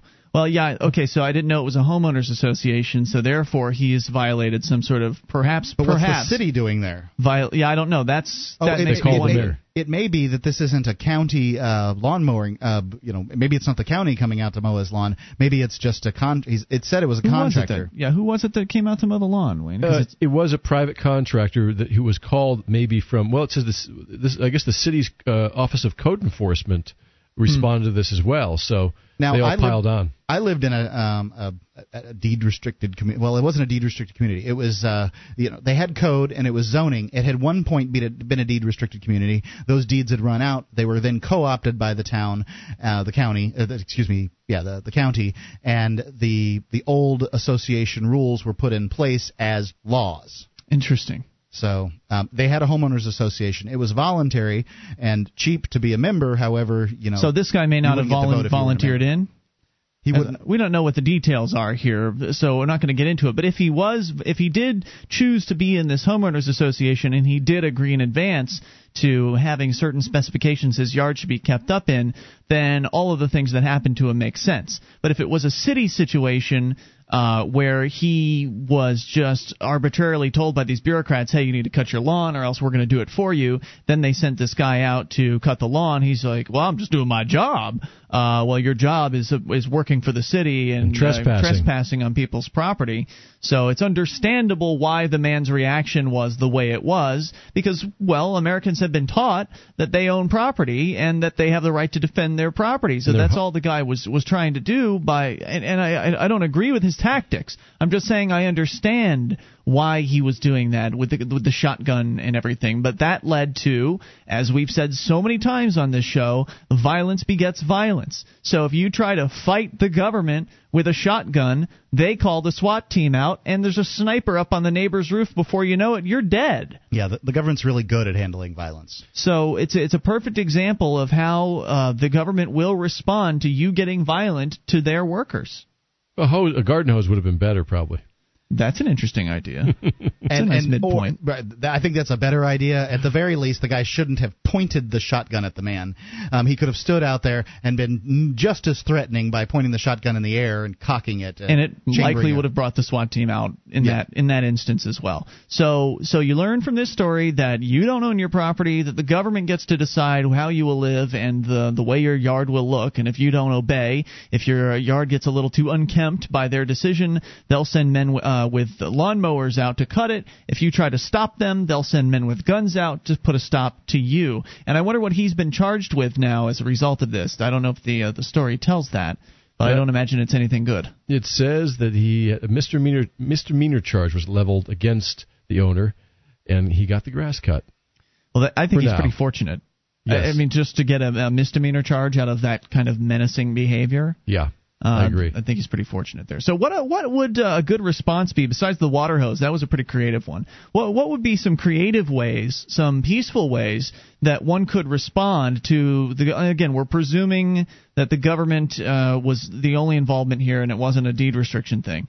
So, what would be the the uh, one of a another peaceful way to respond to the aggression of the government people coming and trying to cut your lawn for you? Something to think about. I don't have anything off the top of my head, but if you've got an idea, Could lay down in front of the lawnmower. That would be a very uh, kind of peaceful non-cooperation thing, and they're certainly not going to to uh, to cut over you. Uh, that guy's not paid to do that kind of that kind of work. You know, I see So- a lot of people uh, plant wildflowers and different things in their yard now to eliminate or at least greatly reduce the amount of lawn they have to mow. And it looks actually pretty nice, and, Yeah. and it does save you a lot of work. And maybe you don't even need a, a power mower anymore. Maybe you can get one of those little reel mowers if you just have a little bit of grass left. What if you went out with metal objects and just started tossing them out in front of the guy as he was uh, working in the yard? That or might do rocks, put big rocks out in yeah, your yard. big rocks to really chunk up the blades of the of the mower. Uh, they'd probably then charge you with some sort of destruction charge, and you'd have to pay the cost of replacing the mower or something like that. But nonetheless, just kind of wondering. 800 259 9231. That is the SACL CAI toll free line. Just another sad story about how you don't really actually own your property and that you'll do as they say. If you are going to do the laying down in front of the the lawnmower uh, situation, which would avoid the um, you know the whatever damages you might get from you know him, the guy hitting a rock, um, you would want to have somebody filming that. Absolutely. That's the the very best uh, you know scenario. You don't want to, the guy to say, "Well, he just threw my threw him," so you know whatever. At that point, it's it's his word against yours, and your word isn't going to be very good when you're dead. Good point. And bringing up the camera thing is something I didn't even think about. Just if you're all alone, you could at the very least come outside to uh, confront this guy and start asking all kinds of uh, questions. Hey, what are you doing here? Who Well- sent you here? Uh, why are you doing this? This is my property. How dare you know? How, who do you think you are? that kind of thing. It could be that he just starts up his mower, says, "I can't hear you," and mows Yeah, your lawn. it and, could very well You know, be. you get to film that. Your But you home is their castle. But you still can get him while he's unloading the mower and that sort of thing. All right, the toll free number is 800 259 9231. A very disturbing story coming up here in moments. And your calls, if you make them, about whatever you want at 800 259 9231. That's the SACL CAI toll free line. And this is Free Talk Live. I had a great idea at work yesterday. So, I gathered my A team to meet online using WebEx. I passed the ball to Carol in Atlanta, and I created some killer graphics. Then I passed the ball to Taz in San Jose because I write the code that makes their ideas work online. Then I passed the ball to Logan in Cambridge. I'm kind of the keeper of cool. And hey, it was cool. So now my idea wasn't just an idea. It was our hot new product line, created by our national development team. spread across three time zones. And we couldn't have done it without passing the ball. Using WebEx, the only way to pass the ball online. Pass the ball. Get your ideas rolling. Go to WebEx.com and try WebEx free. Just click the radio graphic and enter promo code 606 to get a free trial and a free retractable VoIP headset. Remember that code 606. WebEx from Cisco. W-E-B-E-X.com. Free headsets available while supplies last. Terms and restrictions apply. See website for details. This is Free Talk Live. You can bring up anything we launch into the third hour of the program. The toll free number for you is 800 259 9231. And that number is brought to you by SACL CAI 1 800 259 9231. Tonight it's Ian with you. And Wayne? And Mark. And you can join us online at freetalklive.com. We give you the features free. Enjoy them on us at freetalklive.com. Now, earlier in the show, we had somebody call in to tell us a story about a man who opened up a dog park. He's a veterinarian who bought a five acre plot of land, decided to just open it up to his customers or anybody else that wanted to come and, and bring their dogs to, to run loose. Right, to do something, uh, you know, to pay it forward, to do something good for the community. Yeah, because people are nice like that. Some are. Um, you know, when you've got enough money, you got to spend it on something, right? Well, you can't So- say people are nice because uh, the, there's a one of his customers turned him in. Well, that's true. And that's a person he uh, did some work for. Uh, who Some people are should nice have satisf- should have satisfied that customer, and that customer decided to report him. I tend to believe that most people are good. Um, and so this man tried to do something good and was rewarded for his good behavior and his good Samaritanness by having the government come in and start making all kinds of demands about a wheelchair ramp and this and that and uh, you know site plans and a wheelchair ramp on a on a park that doesn't generate any money at all. It's just a five acre plot of land that he that he, that he got and maintains uh, for his own purposes, uh, not for his own purposes, but, but for the purpose of allowing people to have dogs to run free and have fun. And that's just sick. If you thought that story was bad, as far as an example of what happens when you try to how how government can turn somebody who was just trying to do a good deed completely on its head and make somebody absolutely regret trying to do what they thought was the right thing. If you thought that was bad, here's a story from injusticeinseattle.blogspot.com. Now, this is actually the person who runs the blog, as I understand it.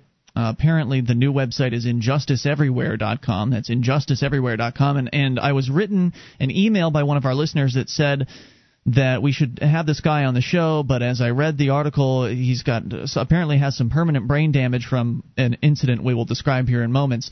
So I figured it'd be best if we just read his words rather than uh, than do an interview because it's so well written. So I'll just get into it here. He says, I'm a 38 year old gainfully employed information technology professional, an IT consultant with over 12 years of experience. I've been married to the same wonderful woman for 15 years and have three sons. Prior to the incident described below, I had no criminal record and had never even been arrested before. On Sunday, November 5th of 2006, I went to a nearby venue to watch a few bands play and relax after having worked about 80 hours that week authoring several technical white papers and performing network engineering tasks as part of my position as a senior consultant with a local technology company. Sounds like a respectable dude. Yep.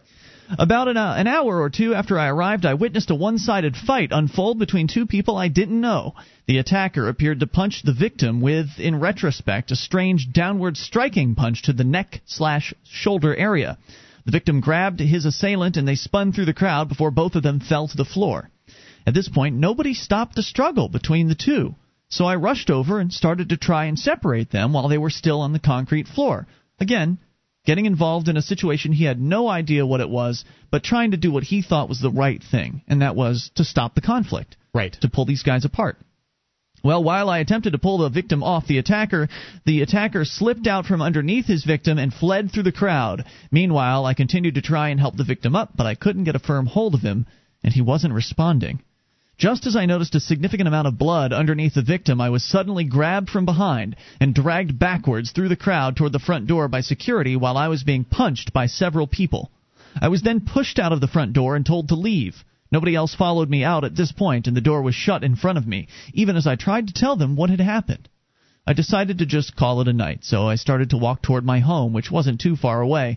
A few seconds after I started walking, a friend of mine came out and asked if I was all right. I told him I was fine, but as we walked about halfway to the first intersection away from the venue, we heard shouts coming from behind us and turned to see several people rush out the door. People were pouring out of the doors as they had gathered on the street. One person pointed at us, uh, at us and shouted, "Get him!"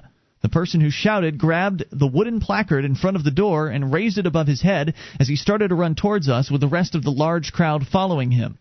Now, That's got to be scary. Mob scene, yeah. yeah, groupthink, mob mentality is a very, very dangerous thing. Yeah, this is what the founding fathers were uh, trying to avoid um, in the establishment of uh, you know some sort of small government in, in this republic. My friend yelled at me to run, but I was already winded from being dragged out of the venue and punched several times, so I told him to get out of there and turn to face the rushing mob of people.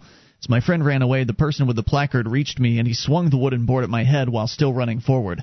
I was able to deflect the blow with my arm as he pulled back for another swing. I grabbed him in order to prevent him from hitting me again. However, at this point, the crowd had swirled all around me and someone hit me from behind, which knocked me unconscious. Hmm. According to witnesses that I talked to later, the attack on me continued as I was dragged across the street, repeatedly kicked and hit with various objects ranging from metal pipes to wooden boards over a period of several minutes. And that's brutal. I mean, it, a, a minute long fight is a long fight. Was this in America? Yes, this is in, I believe it's Washington. I am not sure. The yeah, Seattle, Injustice in Seattle. So he says, uh, over a period of several minutes, they said that while I was being beaten, the security staff was encouraging the crowd to continue the attack by repeatedly shouting, Kill him, kill him. Good lord. All of the witnesses who saw the beating agreed it was the most brutal attack they had ever witnessed, and that the people in the crowd were saying they were sure I was dead or critically injured as I laid there in the street. During the attack, I kept drifting in and out of consciousness, and I kept trying to shout that I didn't do anything wrong, but the attacks kept up without slowing down. I kept hearing fragments of shouts, some of which sounded like racial slurs, and kept getting hit from all directions. Finally, the attacks let up somewhat, and somebody nearby said, You can get up now, the police are here. But as I lifted my head slightly, a brutal kick slammed straight into the bridge of my nose and knocked me out again. Jeez. Again, I had to rely on what the witnesses told me had happened next. Several had told me that when the police arrived, the attack was still ongoing and the police didn't do anything to stop it right away. Instead, they started to ask people in the crowd what had happened as I was being beaten. The police didn't try to assess my condition when they finally stopped the attack. Instead, they immediately handcuffed me while I was lying unconscious on the street, and they lifted me up by the handcuffs and dragged me to a nearby police cruiser. Some witnesses say they saw the officers attempt to toss me into the back seat of the cruiser, but that they missed on the first try and instead rammed my head into the open car door. Hmm. But they finally managed to push me into the back seat and on the second try locked me inside. At that point, they left me in the car and walked through the crowd to start taking statements from the same people who just finished beating me in the street. My recollections of the events that follow are somewhat hazy, but I I'll do bet. but I do remember waking up on the floor of the cruiser as I was being driven away from the scene. I don't recall the officer reading me my rights, but I do remember him asking me why I stabbed that kid. I was confused, but I told him that I only tried to break up a fight. He replied, "Why would you do a thing like that?" And I told him I was just trying to do what was right. During the ride, I kept drifting in and out of consciousness. I was having a lot of trouble breathing, and I was in a lot of pain. The next thing that I can remember somewhat clearly is laying down, face down, on the, sa- on the cement in what appeared to be a large garage with several police officers surrounding me, laughing and threatening that if I didn't get up quick, I was going to get some more. An anonymous source informed me that I was dragged out of the cruiser feet first and my head bounced off the floorboard before I was dropped to the ground in that precinct garage. I thought I heard my friend's voice begging me to get up as well. My hands were still cuffed behind me and I could barely move. I tried to tell them that I was trying to get up, but they kept yelling at me and laughing, calling me turtle for some reason that I still can't figure out. I slowly struggled to get to my feet, but it was very difficult because I couldn't use my hands. I was very dizzy, and no one would help me. Turtles can't get up if they're rolled over. I see. When I finally got to my feet, they escorted me from the garage into the precinct where they stood in front of a shelf and started to empty my pockets. I cooperated as best I could, and I never argued and didn't struggle against them at any point. I tried my best to be polite as they asked me questions, but it didn't matter. When they finished with me, they pushed me into a room with plexiglass walls, and I fell to the floor without being able to use my hands to stop my fall. All I could do is lay there on the dirty floor with my open wounds while I struggled to breathe. He's lucky to be alive. He is. And these police are just absolute in an absolute embarrassment. I mean, there's no investigation that uh, that went on here. It was just they presumed that uh, he deserved that beating. They didn't stop uh, the beating from uh, from occurring. Maybe that was because they were afraid of the the mob. I don't know what it was, but they they certainly uh, were sloppy and rude and dangerous and destructive. But that's not where the story ends. Now he's just getting into jail. There's more here. 800 259 9231. Protect and serve, right? This is what you pay taxes for, isn't it? This kind of service. 800 259 9231. We'll tell you the rest of the story here in moments, and you can bring up anything. This is Free Talk Live.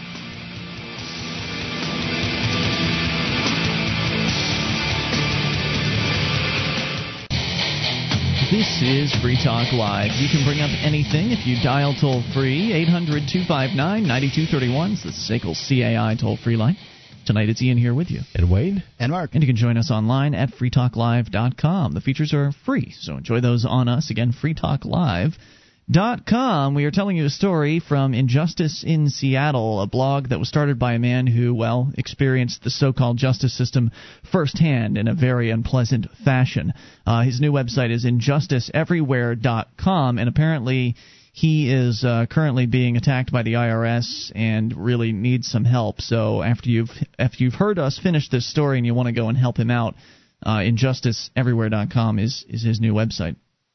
But just to recap, he was at a I guess uh, some sort of concert. He's a relatively respectable guy working in the IT field had worked 80 hours that week, went to a concert and tried to break up a fight, what appeared to be a fight between two people pulled uh, one guy off. The one uh, the attacker in the fight ran away.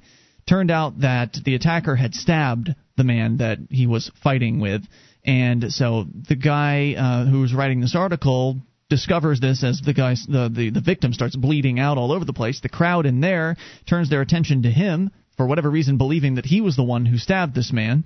Well, he was close. He was nearby. Uh, often, when uh, eyewitnesses are, are are unreliable, it's unfortunate, but they are. Yeah. And then you know, so They're one guy drunk. says, "That's the Yep, guy who they've been did it." drinking. Right. And, and right, that's the guy who did it. They start, you know, it, it just passes through the crowd very quickly. Right. The attack pours out into the street. Uh, they beat him savagely, just a savage beating with uh, metal pipes, wooden boards, kicking to the head, uh, kicking to all over the body. Certainly, the police arrive. They don't do anything to break it up for a while. They just start asking people questions as the fight continues he uh, then finally the police do stop the fight. They slam him into the police car uh, as they are trying to load him in. Slam his head into the police car. Finally get him in there, and then they I guess they took him to the station. He'll get to jail here shortly. We'll continue uh, his story he's talking about how he was trying to be polite and they pushed him into a, a room. He fell down because he still had his hands cuffed and he's got open wounds, struggling to breathe. He realized his ribs were likely broken or badly bruised. Every, I can't imagine how they wouldn't be. every that. breath was sharply painful, so I could only take quick, shallow breaths, he says. After several minutes had passed, the police officer finally came into the holding cell to take a picture of my face. I asked the officer to please call my wife and let her know where I was, and I asked him if he could please get someone to help me because I was having difficulties breathing. He told me he would do that, and he left. Now, a lot of times when you're in jail and the uh, the the CO, the corrections officer, says they'll do something for you, they may get around to it hours and hours later. Sometimes some of them are better than others, so they will actually go and do what they say. Sometimes they'll say they'll do something, and you'll never see that CO again, Yeah. and they'll never do anything for you. So you never know what you're going to get. Later on, that same policeman came back and let some paramedics in to look at me. He also told me that he called my wife, and I thanked him for doing that. The paramedics started to examine me. They looked at my face and hissed through their teeth in a way which told me I didn't look good. They told they said I would need stitches and my nose looked broken. But as they started to check my breathing, a second officer came in the room and told them, "You're done." The paramedics looked at each other and said, "Okay." Then they packed everything back up, and on the way out, they told that officer, Well, he's not cardiac yet, but.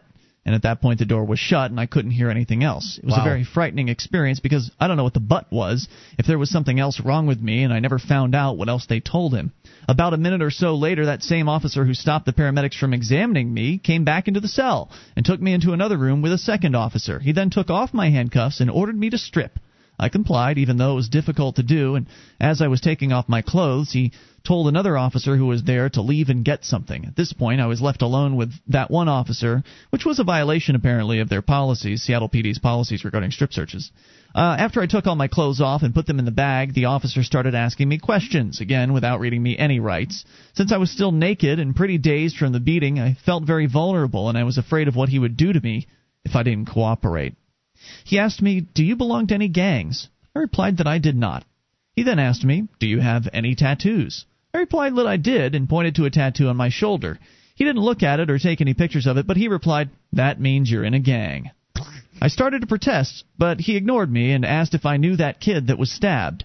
I still wasn't sure about what had happened, so I'd asked the vi- I'd asked or I asked if the victim was really stabbed, and he said yes. The other officer came back and the question stopped. They gave me a paper like outfit to put on and told me to get dressed. I was then re handcuffed and led back into the holding cell.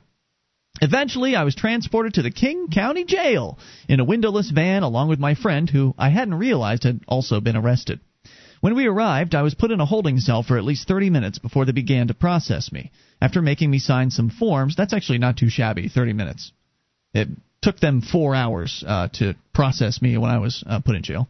After making me sign some forms while I was still in that paper outfit, they made me put on the station, put on in the station, which was now wet and transparent from the rain. I was taken to a nurse who was stationed right next to the front desk. The nurse had me sit down and she began examining me as she first asked me if I had lost consciousness. I was still really dazed and confused because of the attack and because of the arrest, so I told her that I thought so, but wasn't sure, and that I didn't remember some things that had happened. But then she cut me off as she examined my face. She winced as she looked at my nose and told me it might be broken and that I definitely needed stitches. She started to clean the wound when she asked when the injuries occur, uh, occurred. I started to answer her, but she looked up over my shoulder at someone behind me and told me that she was done. At that point, one of the policemen grabbed me from behind and led me away before she had even finished examining me, let alone even started to treat any of my injuries. The processing continued for at least another hour or so, during which I was fingerprinted, photographed, and given a bracelet that had all my information on it. I was finally given a red jail uniform to put on. It took a while because of my injuries and because the paper outfit had bonded with some of my wounds. Gosh. So I had to gently peel the outfit away from my cuts while I took it off. However, I was never given any footwear because the guards said they were out, even though the other prisoners all had slippers to wear. During that process, I was placed in and out of a holding cell that had about a dozen people inside, and finally had a chance to call my wife. I didn't have long to talk, but I lied and I told her I was okay, despite still being confused and worried about my injuries. I didn't want her to worry because she was pregnant at the time and has a chronic pancreatic condition that makes her sick when she's under stress. Hmm. After being processed, I was taken to an overcrowded cell that held about 20 people at the time, with only 18 actual bunks, so I had to sleep on a mattress on the damp floor. I still had open and untreated wounds on my face, knees, head, arms, and side. I was just too hurt and tired to care. I just passed out until the morning. And it's easy for these gov- just to interrupt here. It's easy for these uh, some of these government bureaucrats to just you know not care about this guy because well he's a criminal, right? Yeah. I mean he was he was involved in a stabbing allegedly, even though nothing has been proven yet. He hasn't been found guilty in any way, shape, or form. But there he is. He's in jail. He must be a bad guy. He's got uh, wounds on him. So uh, who cares? Just let him rot there in that cell with those 20 other people. After being processed, uh, he says, or the next day, I was able to get an open bunk along the wall since the other prisoners were worried that I had all those open and uncovered wounds. They told me that the jail was known for deadly MRSA infections, Oh God. which really MRSA. frightened, yeah, which really frightened me since my injuries were still open and untreated. This is the next day, by the way. I was still in quite a bit of pain, was still having difficulties breathing, and could barely keep my balance when walking. I was also very confused about what was happening and had difficulty thinking straight because, as it turned out later, I'd suffered a traumatic brain injury during the attack that left me with permanent brain damage. Seems pretty articulate for a guy with uh, brain damage. Well, he's writing here. He's Yeah. not speaking. He has Could be, yeah. You, you never know what part of the brain it is. Right. So uh, he's got more here uh, to the story, and it is just absolutely outrageous. 800 259 9231. That's what the system does. It doesn't care about you if it's targeting you. You can bring up anything, even if it's targeting you inappropriately. It's Free Talk Live. This is your show. They say we're hated for our freedoms. Their solution? Take away our freedoms. Either you're with us or you are with the terrorists. They spend both your lives and your money with reckless abandon. We're out of money now. You know, we're operating uh, in deep deficits. One organization dares to dream of a world where nations compete for citizens instead of enslaving them. The Seasteading Institute is looking for pioneers to homestead the high seas and take civilization to the next level. Join the revolution at seasteading.org. This is Free Talk Live, your show. You bring up whatever you want, toll free at 800 259 9231. That's the SACL CAI toll free line. And tonight it's Ian here with you. And Wayne? And Mark. We invite you to our website at freetalklive.com. We've got a lot of features on the site, including the Facebook page. You can become a fan over at facebook.freetalklive.com. All you have to do is go to that link. That's facebook.freetalklive.com and click the Become a Fan option. I've been taking a new vitamin. It's uh, called Chews 4 Health's Super Fruit Complex. It's not like the vitamins that you might uh, find at the the big box stores. This one's it's chewable and it contains uh, goji, mangosteen, acai, and noni fruit. These uh, four super fruits are contained in uh, Chews 4 Health are considered by many experts to be the most nutrient rich fruits in the world, and berries are a great source of antioxidants that eliminate free radicals. And you can try this uh, vitamin out by going to orderchews.com. That's orderchews.com, and they have a, uh toll free number 1 800 217 5977. It's 1 800 217 5977. Chews 4 Health, orderchews.com. So we've been telling a very disturbing story here about how it is that a man who did what he thought was the right thing, he broke up a fight in the midst of a, a busy bar. He broke up this fight, discovered that the person that he was rescuing had been stabbed, and uh, as the rest of the bar discovered that there was a stabbing that happened, they targeted the man who broke up the fight, the Good Samaritan. They ran him out of the bar into the street, beat the hell out of this guy. I mean, just a, a vicious, vicious gang beating, essentially, uh, because they believed he was the, the, the criminal. When in point of fact he wasn't. The cops come along, they treat him like absolute garbage, just slamming his body around, allowing his head to slam against the the pavement into the side of the the police car. They load him up, take him down to uh, the jail, strip him down. They bring in a paramedic. The paramedics get a chance to glance at the guy before the cops pull them out. The nurse comes in. The nurse gets a chance to to look close enough to say he's going to need stitches. His nose might be broken before she has a chance to begin treating his injuries, which are open wounds. Uh, before she has the chance to treat him, somebody orders her out of the room. So this guy is not getting even the slightest bit of humanity. I mean, these uh, medical people are trying to to give him attention. That's their job, but the the correctional officers aren't allowing it to happen. So it's just an absolutely inhumane story, and it's disgusting from beginning to end, and is an example of how these people are protecting and serving you. This guy has to pay for his treatment. This man is paying either rent or property taxes as a property owner, and he's going to pay the salaries of the very people that are abusing him in this particular case. And the story's not over yet. Now he's been put into a bunk. Uh, it's the next day. He's been put into, uh, been processed, been put into a room with 20 people, only 18 bunks. The next day, he did get finally onto a bunk because the rest of the prisoners were concerned about MRSA infections. Well, they were concerned that he might get them. This is, I mean, th- this is pretty bad, right? You're in a holding cell and you're relying on the uh, the good graces of, of the prisoners. The, of the prisoners, uh, he can't get it from the officers, right? The the jailers. He can only get it from the convicts. That's you know that that it just goes to show what a miserable shape this guy was in. Yeah, and it really tells you that uh, sometimes the convicts are better off than their than their keepers. Uh, there are better people than their keepers are, and that's actually similar to what our friend Sam experienced. Is he received an outpouring of compassion from the people that were in the E block up in uh, Cheshire County Jail, which is the maximum security section. The people that were in there for violent crimes, he received compassion from those men. They were giving him things like uh, carnation uh, breakfast when he was on his hunger strike. They were giving him pens and uh, a pencil and paper and even stamps and envelopes so he could write and get his message out. I mean, that's real compassion being shown by what were violent criminals at one point, whereas the COs were just some of them were okay, some of them were rude and, and mean. I'm going to uh, consider myself, at least in this room, to be the expert on correctional officers, and I can tell you that I certainly met many of them that were compassionate. However, you spent nine years in prison. I did, and uh, I, I would say that I've some I, the, some of the meanest, most evil men I've ever met in my life were also correctional officers, mm. and sadly. Um, the higher you went up the ranks, and this this certainly didn't hold true entirely, but the higher you went up the ranks, it seemed like some of the more evil men uh, were you know had their positions. So we continue the story. He says uh, he found out later that he had brain uh, traumatic brain injury during the attack, uh, permanent brain damage. So it was difficult to even get out of my bunk on the first day when I tried to get medical treatment, but was denied. I couldn't breathe well because my ribs hurt so badly, probably broken, and because I had blood clots in both of my nostrils, so I could only take short, shallow breaths through my mouth the whole time. I couldn't sleep after the first day either because the pain was so bad. I'll bet. When I tried to lie on one side, it would hurt my ribs, and any other way I tried to lay, it would cause excruciating pain in my head. I ended up not being able to sleep for several nights, and then I would suddenly wake with spasms or convulsions. The next day, I was denied medical attention again, and the guards kept ignoring my request to be seen by a doctor when I told them I was in a lot of pain and worried about my wounds becoming infected.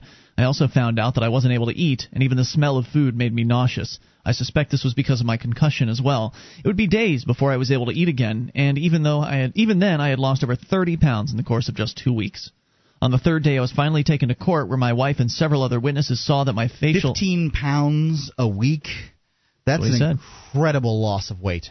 Says uh, they were they saw my facial injuries were open and untreated, and that I appeared dazed and barely able to stand on my own. My pregnant wife attempted to testify at that hearing and broke down crying in pain, as her pancreas tends to make her very sick when she's stressed. The prosecutor was nice enough to hold her up as she tried to tell the judge that I couldn't have done what they accused me of. But I was still ordered to pay uh, to be held with a five hundred thousand dollar bond, which we couldn't afford to pay. After Who could? The, after the hearing, several people expressed concerns about my untreated injuries and poor condition, so my wife contacted a friend of ours who's a medic in the U.S. Army to come and see me. He just returned from a tour of duty in Iraq and came to visit me a day after the hearing. Up to that point, I had still been unable to get medical assistance, so after he looked at my untreated injuries, heard my symptoms, and heard how I'd been treated, he got pretty upset. He told me they just uh, they treated captured Iraqi insurgents who just shot at his fellow soldiers better than I'd been treated here in an American jail. He was ashamed that this was how I'd been treated and told me that he was going to do what he could to make them treat my injuries. He had me fill out a medical release form and requested my medical records several times over the next two days, but was Denied. Denied. He also contacted several doctors that he worked with in the Army who also tried to get permission to visit me or assess my condition, but the jail refused to let them visit me. They were all denied access to my records as well, even with my permission, and they were all told they were not allowed to visit me under any circumstances. However, a day after my friend's visit, they finally let me see a triage nurse who cleaned my wounds and bandaged them. During the brief examination, I was given some band aids and told that I was done. Even after I told them I had trouble breathing, couldn't eat, couldn't sleep, was in a significant amount of pain, and was worried that I had a concussion. They wouldn't even give me Tylenol when I requested it, even though other prisoners in the same cell were getting narcotics for pain, and others were even getting methadone for their addictions to drugs. Later that night, I started having convulsions, and every time I would start to fall asleep, I would suffer spasms that would arch my whole head and back up off the bunk. I was really worried about my condition, but the jail would do nothing other than monitor my blood pressure and give me bandages to put on wounds myself. A reporter came to see me a day after my friend visited and told me I was facing several years in prison for assault in the first degree. It was the first time that I'd heard why I was even being held. She asked for my story, and reluctantly I told it because she said that the story she planned to write wasn't going to be very nice.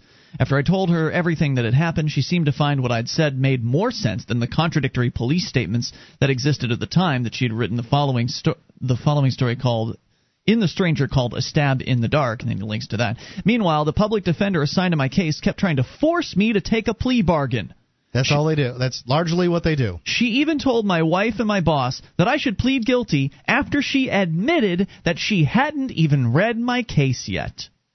Before one of my court dates, shortly after my first week in jail, she told me the prosecutor showed her some video and it was pretty wild. She then told me again that I should plea out, or else I was going to get 20 years in prison. See, this is how it works. This is what they want. They want people to pl- take plea bargains so they don't have to do any work. The, the defending public defender doesn't want to actually have to take a case to court, so it makes much more sense for them to just plea out. And probably they get some sort of bonus if they get people to plea out. Who knows what's going on behind the scenes? I wouldn't uh, speculate that, that that's the case, but I, I would speculate that they really have no. There's you know they they have nothing to gain by uh, taking your case to court. Yep, she's never offered to show me the video. Turned out that's the same video that eventually proved I did nothing wrong. I told her that I knew I'd be proven innocent and I'd never plead guilty for something I didn't do. That's the right answer every time. Yes, sir. About two weeks after I was imprisoned, a nurse and doctor actually sat down with me and let me talk about what had happened and how I'd been treated up to that point. She looked at my records and confirmed that I told what I'd told her and that what happened to me was inappropriate and she was going to write a complaint. We'll get to uh, the rest of the story here in moments. It's Free Talk Live. Wow.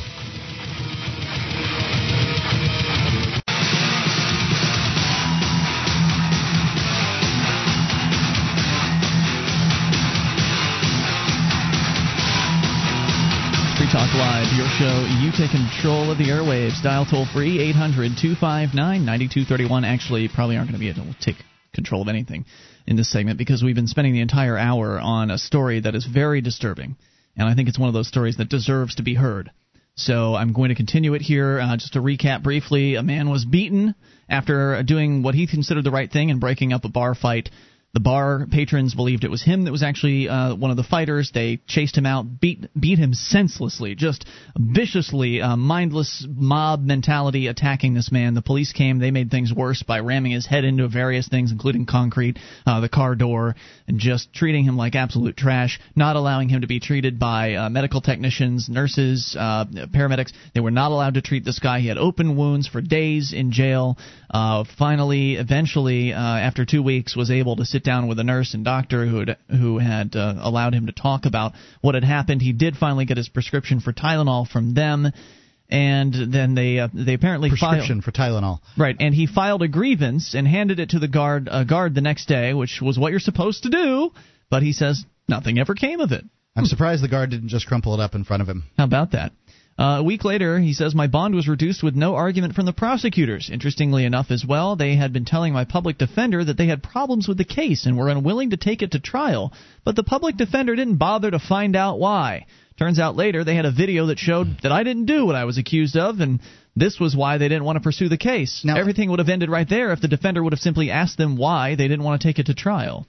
Um, why didn't uh, just out of curiosity how much you know what's his financial situation he couldn't get a lawyer uh he does yeah i don't yeah later on he does a lawyer up uh, he'll talk about that here in a moment. I understand that he was in terrible physical condition and likely couldn't coherently put together enough thoughts to say, "Hey, get me a lawyer." But uh, you know, public defender is, is not a good uh, way to go in, in a case like this. Injustice in every, any case. InjusticeEverywhere.com is his website, and he is not in good financial shape today. In fact, he he needs some help. So somebody that uh, wants to help him out should do that uh, on his website. So, according to this, the day I was released, I was held in an office room uh, from 7 a.m. to 3 p.m. without anything to eat or drink and was told I had to give a urine sample in order to get out. I attempted to do so, but I couldn't, since nobody had let me have anything to drink at all during the whole day. When I was taken to the bathroom in order to give the sample, the guard who stood right next to me and kept saying, You got one minute, boy.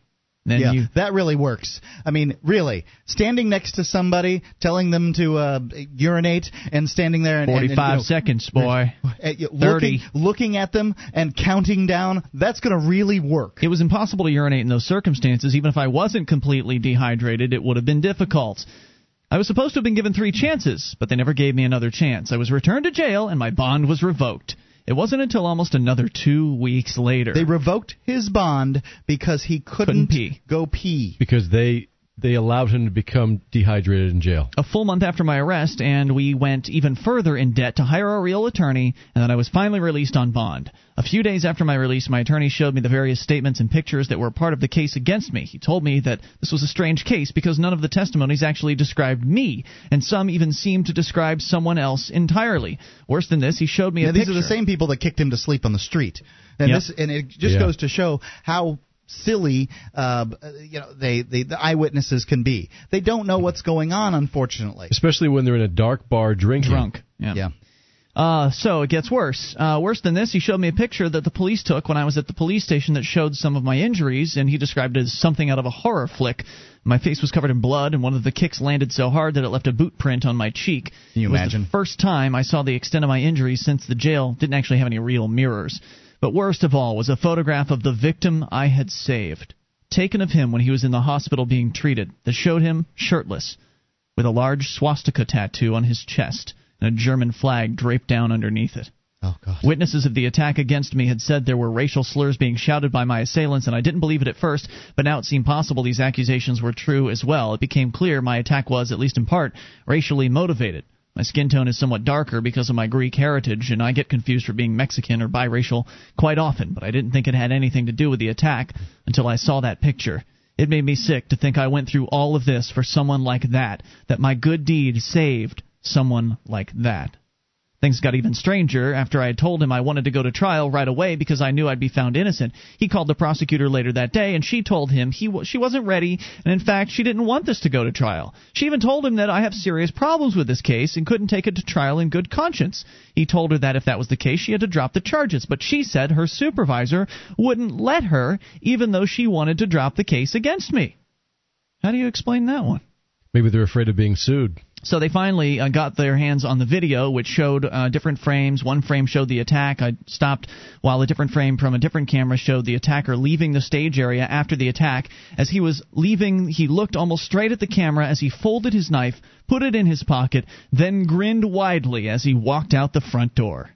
And so, just to kind of jump ahead in the story a little bit here, they uh, they eventually did get the uh, you know they did get the charges dropped because the video evidence exonerated this guy. On January 5th 2007 the charges were finally dropped. All of this began in November uh, November 5th of 2006 so a couple of months later finally the charges were dropped. A week later, I finally received most of my belongings that were taken from me by the police, and this was the last time I talked to the detective that was put in charge of my case. It was there that the detective admitted that they will probably never try to arrest the kid who did the crime that I was put through hell for. And why is this? Even though they knew him by name, and even though he had a previous record that included another stabbing. Swell. Why didn't they go after the real criminal? Well, the victim never cooperated with the police at any point, was the official response. But several lawyers told me that so long as they leave the case open, they can make it harder for me to sue, since all the evidence that they have could show I was innocent is also evidence being kept in an open case against someone else. What's the truth? I may never know. Eventually, when the headaches didn't go away and I still had problems with my memory, I went to the doctor to get advice. He was referred here and there and found out that uh, he had traumatic brain damage, uh, basically from the numerous kicks to the head that he'd received. They said, the doctors, that I should have been hospitalized that night, and they feel ashamed for what others in their profession allowed to happen to me while I was in jail. But they were just following orders. I mean, the, the doctors that uh, and the, the paramedics that were examining him were trying to do their jobs, but then a man in a uniform stepped in and said, "You're done." And what are they going to do? Say no? We insist on on uh, on on continuing this uh, this examination. That's what they should have done. But most people are scared of men in uniforms carrying guns, so they'll follow whatever orders they're uh, they're told. Now, while the case is uh, closed against me, the police and the prosecutors refuse to go after the person who committed the crime. They also refuse to go after the people that illegally beat me so badly that night. This means that I went through all of this for nothing. Actually, less than nothing, since they let the guilty man walk away free for a crime I was wrongly tortured for. My defense attorney urged me to file a lawsuit, as did the reporter, and everyone has. But I would have been willing to let it all go if I just had an honest apology for the mistakes they've made and for the way I was treated and was compensated for the money I'd lost defending myself from accusations that everyone knew were not true. Do you think you got any of that stuff? Please. I tried everything I could to get the records and the video evidence so I could show lawyers and others that I was innocent and show them what happened so I could find justice. But the police and city refused to let me have access to that information, and they threatened my lawyer to not let me have any copies of the photos and video since the case was technically open. And revealing that information would be considered interfering with an ongoing investigation.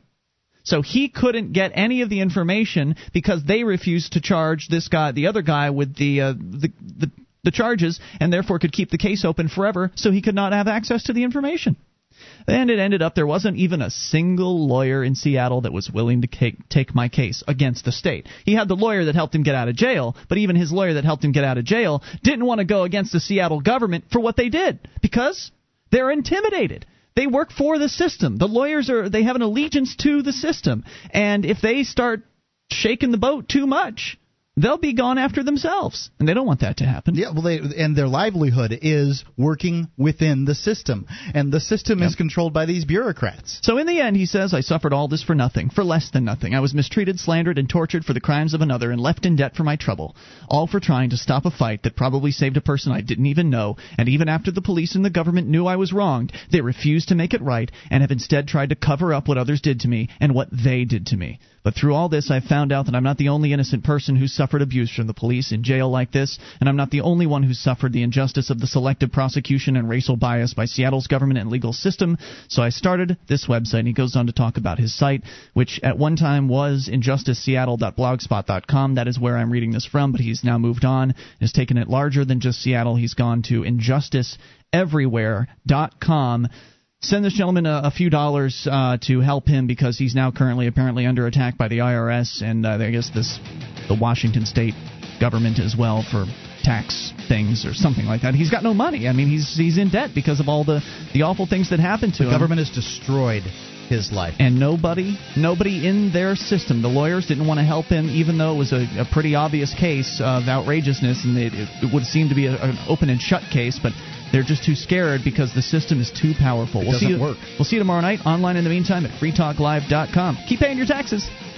Salem. Attention, all active duty members and veterans of the U.S. military.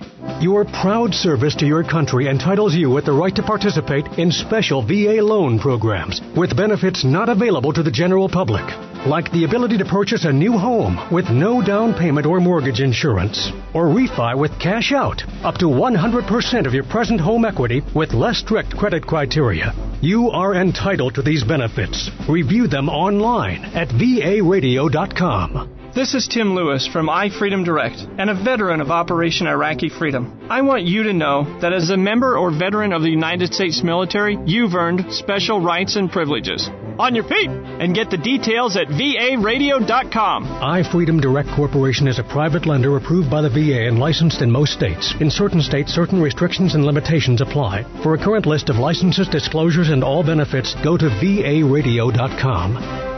varadio.com.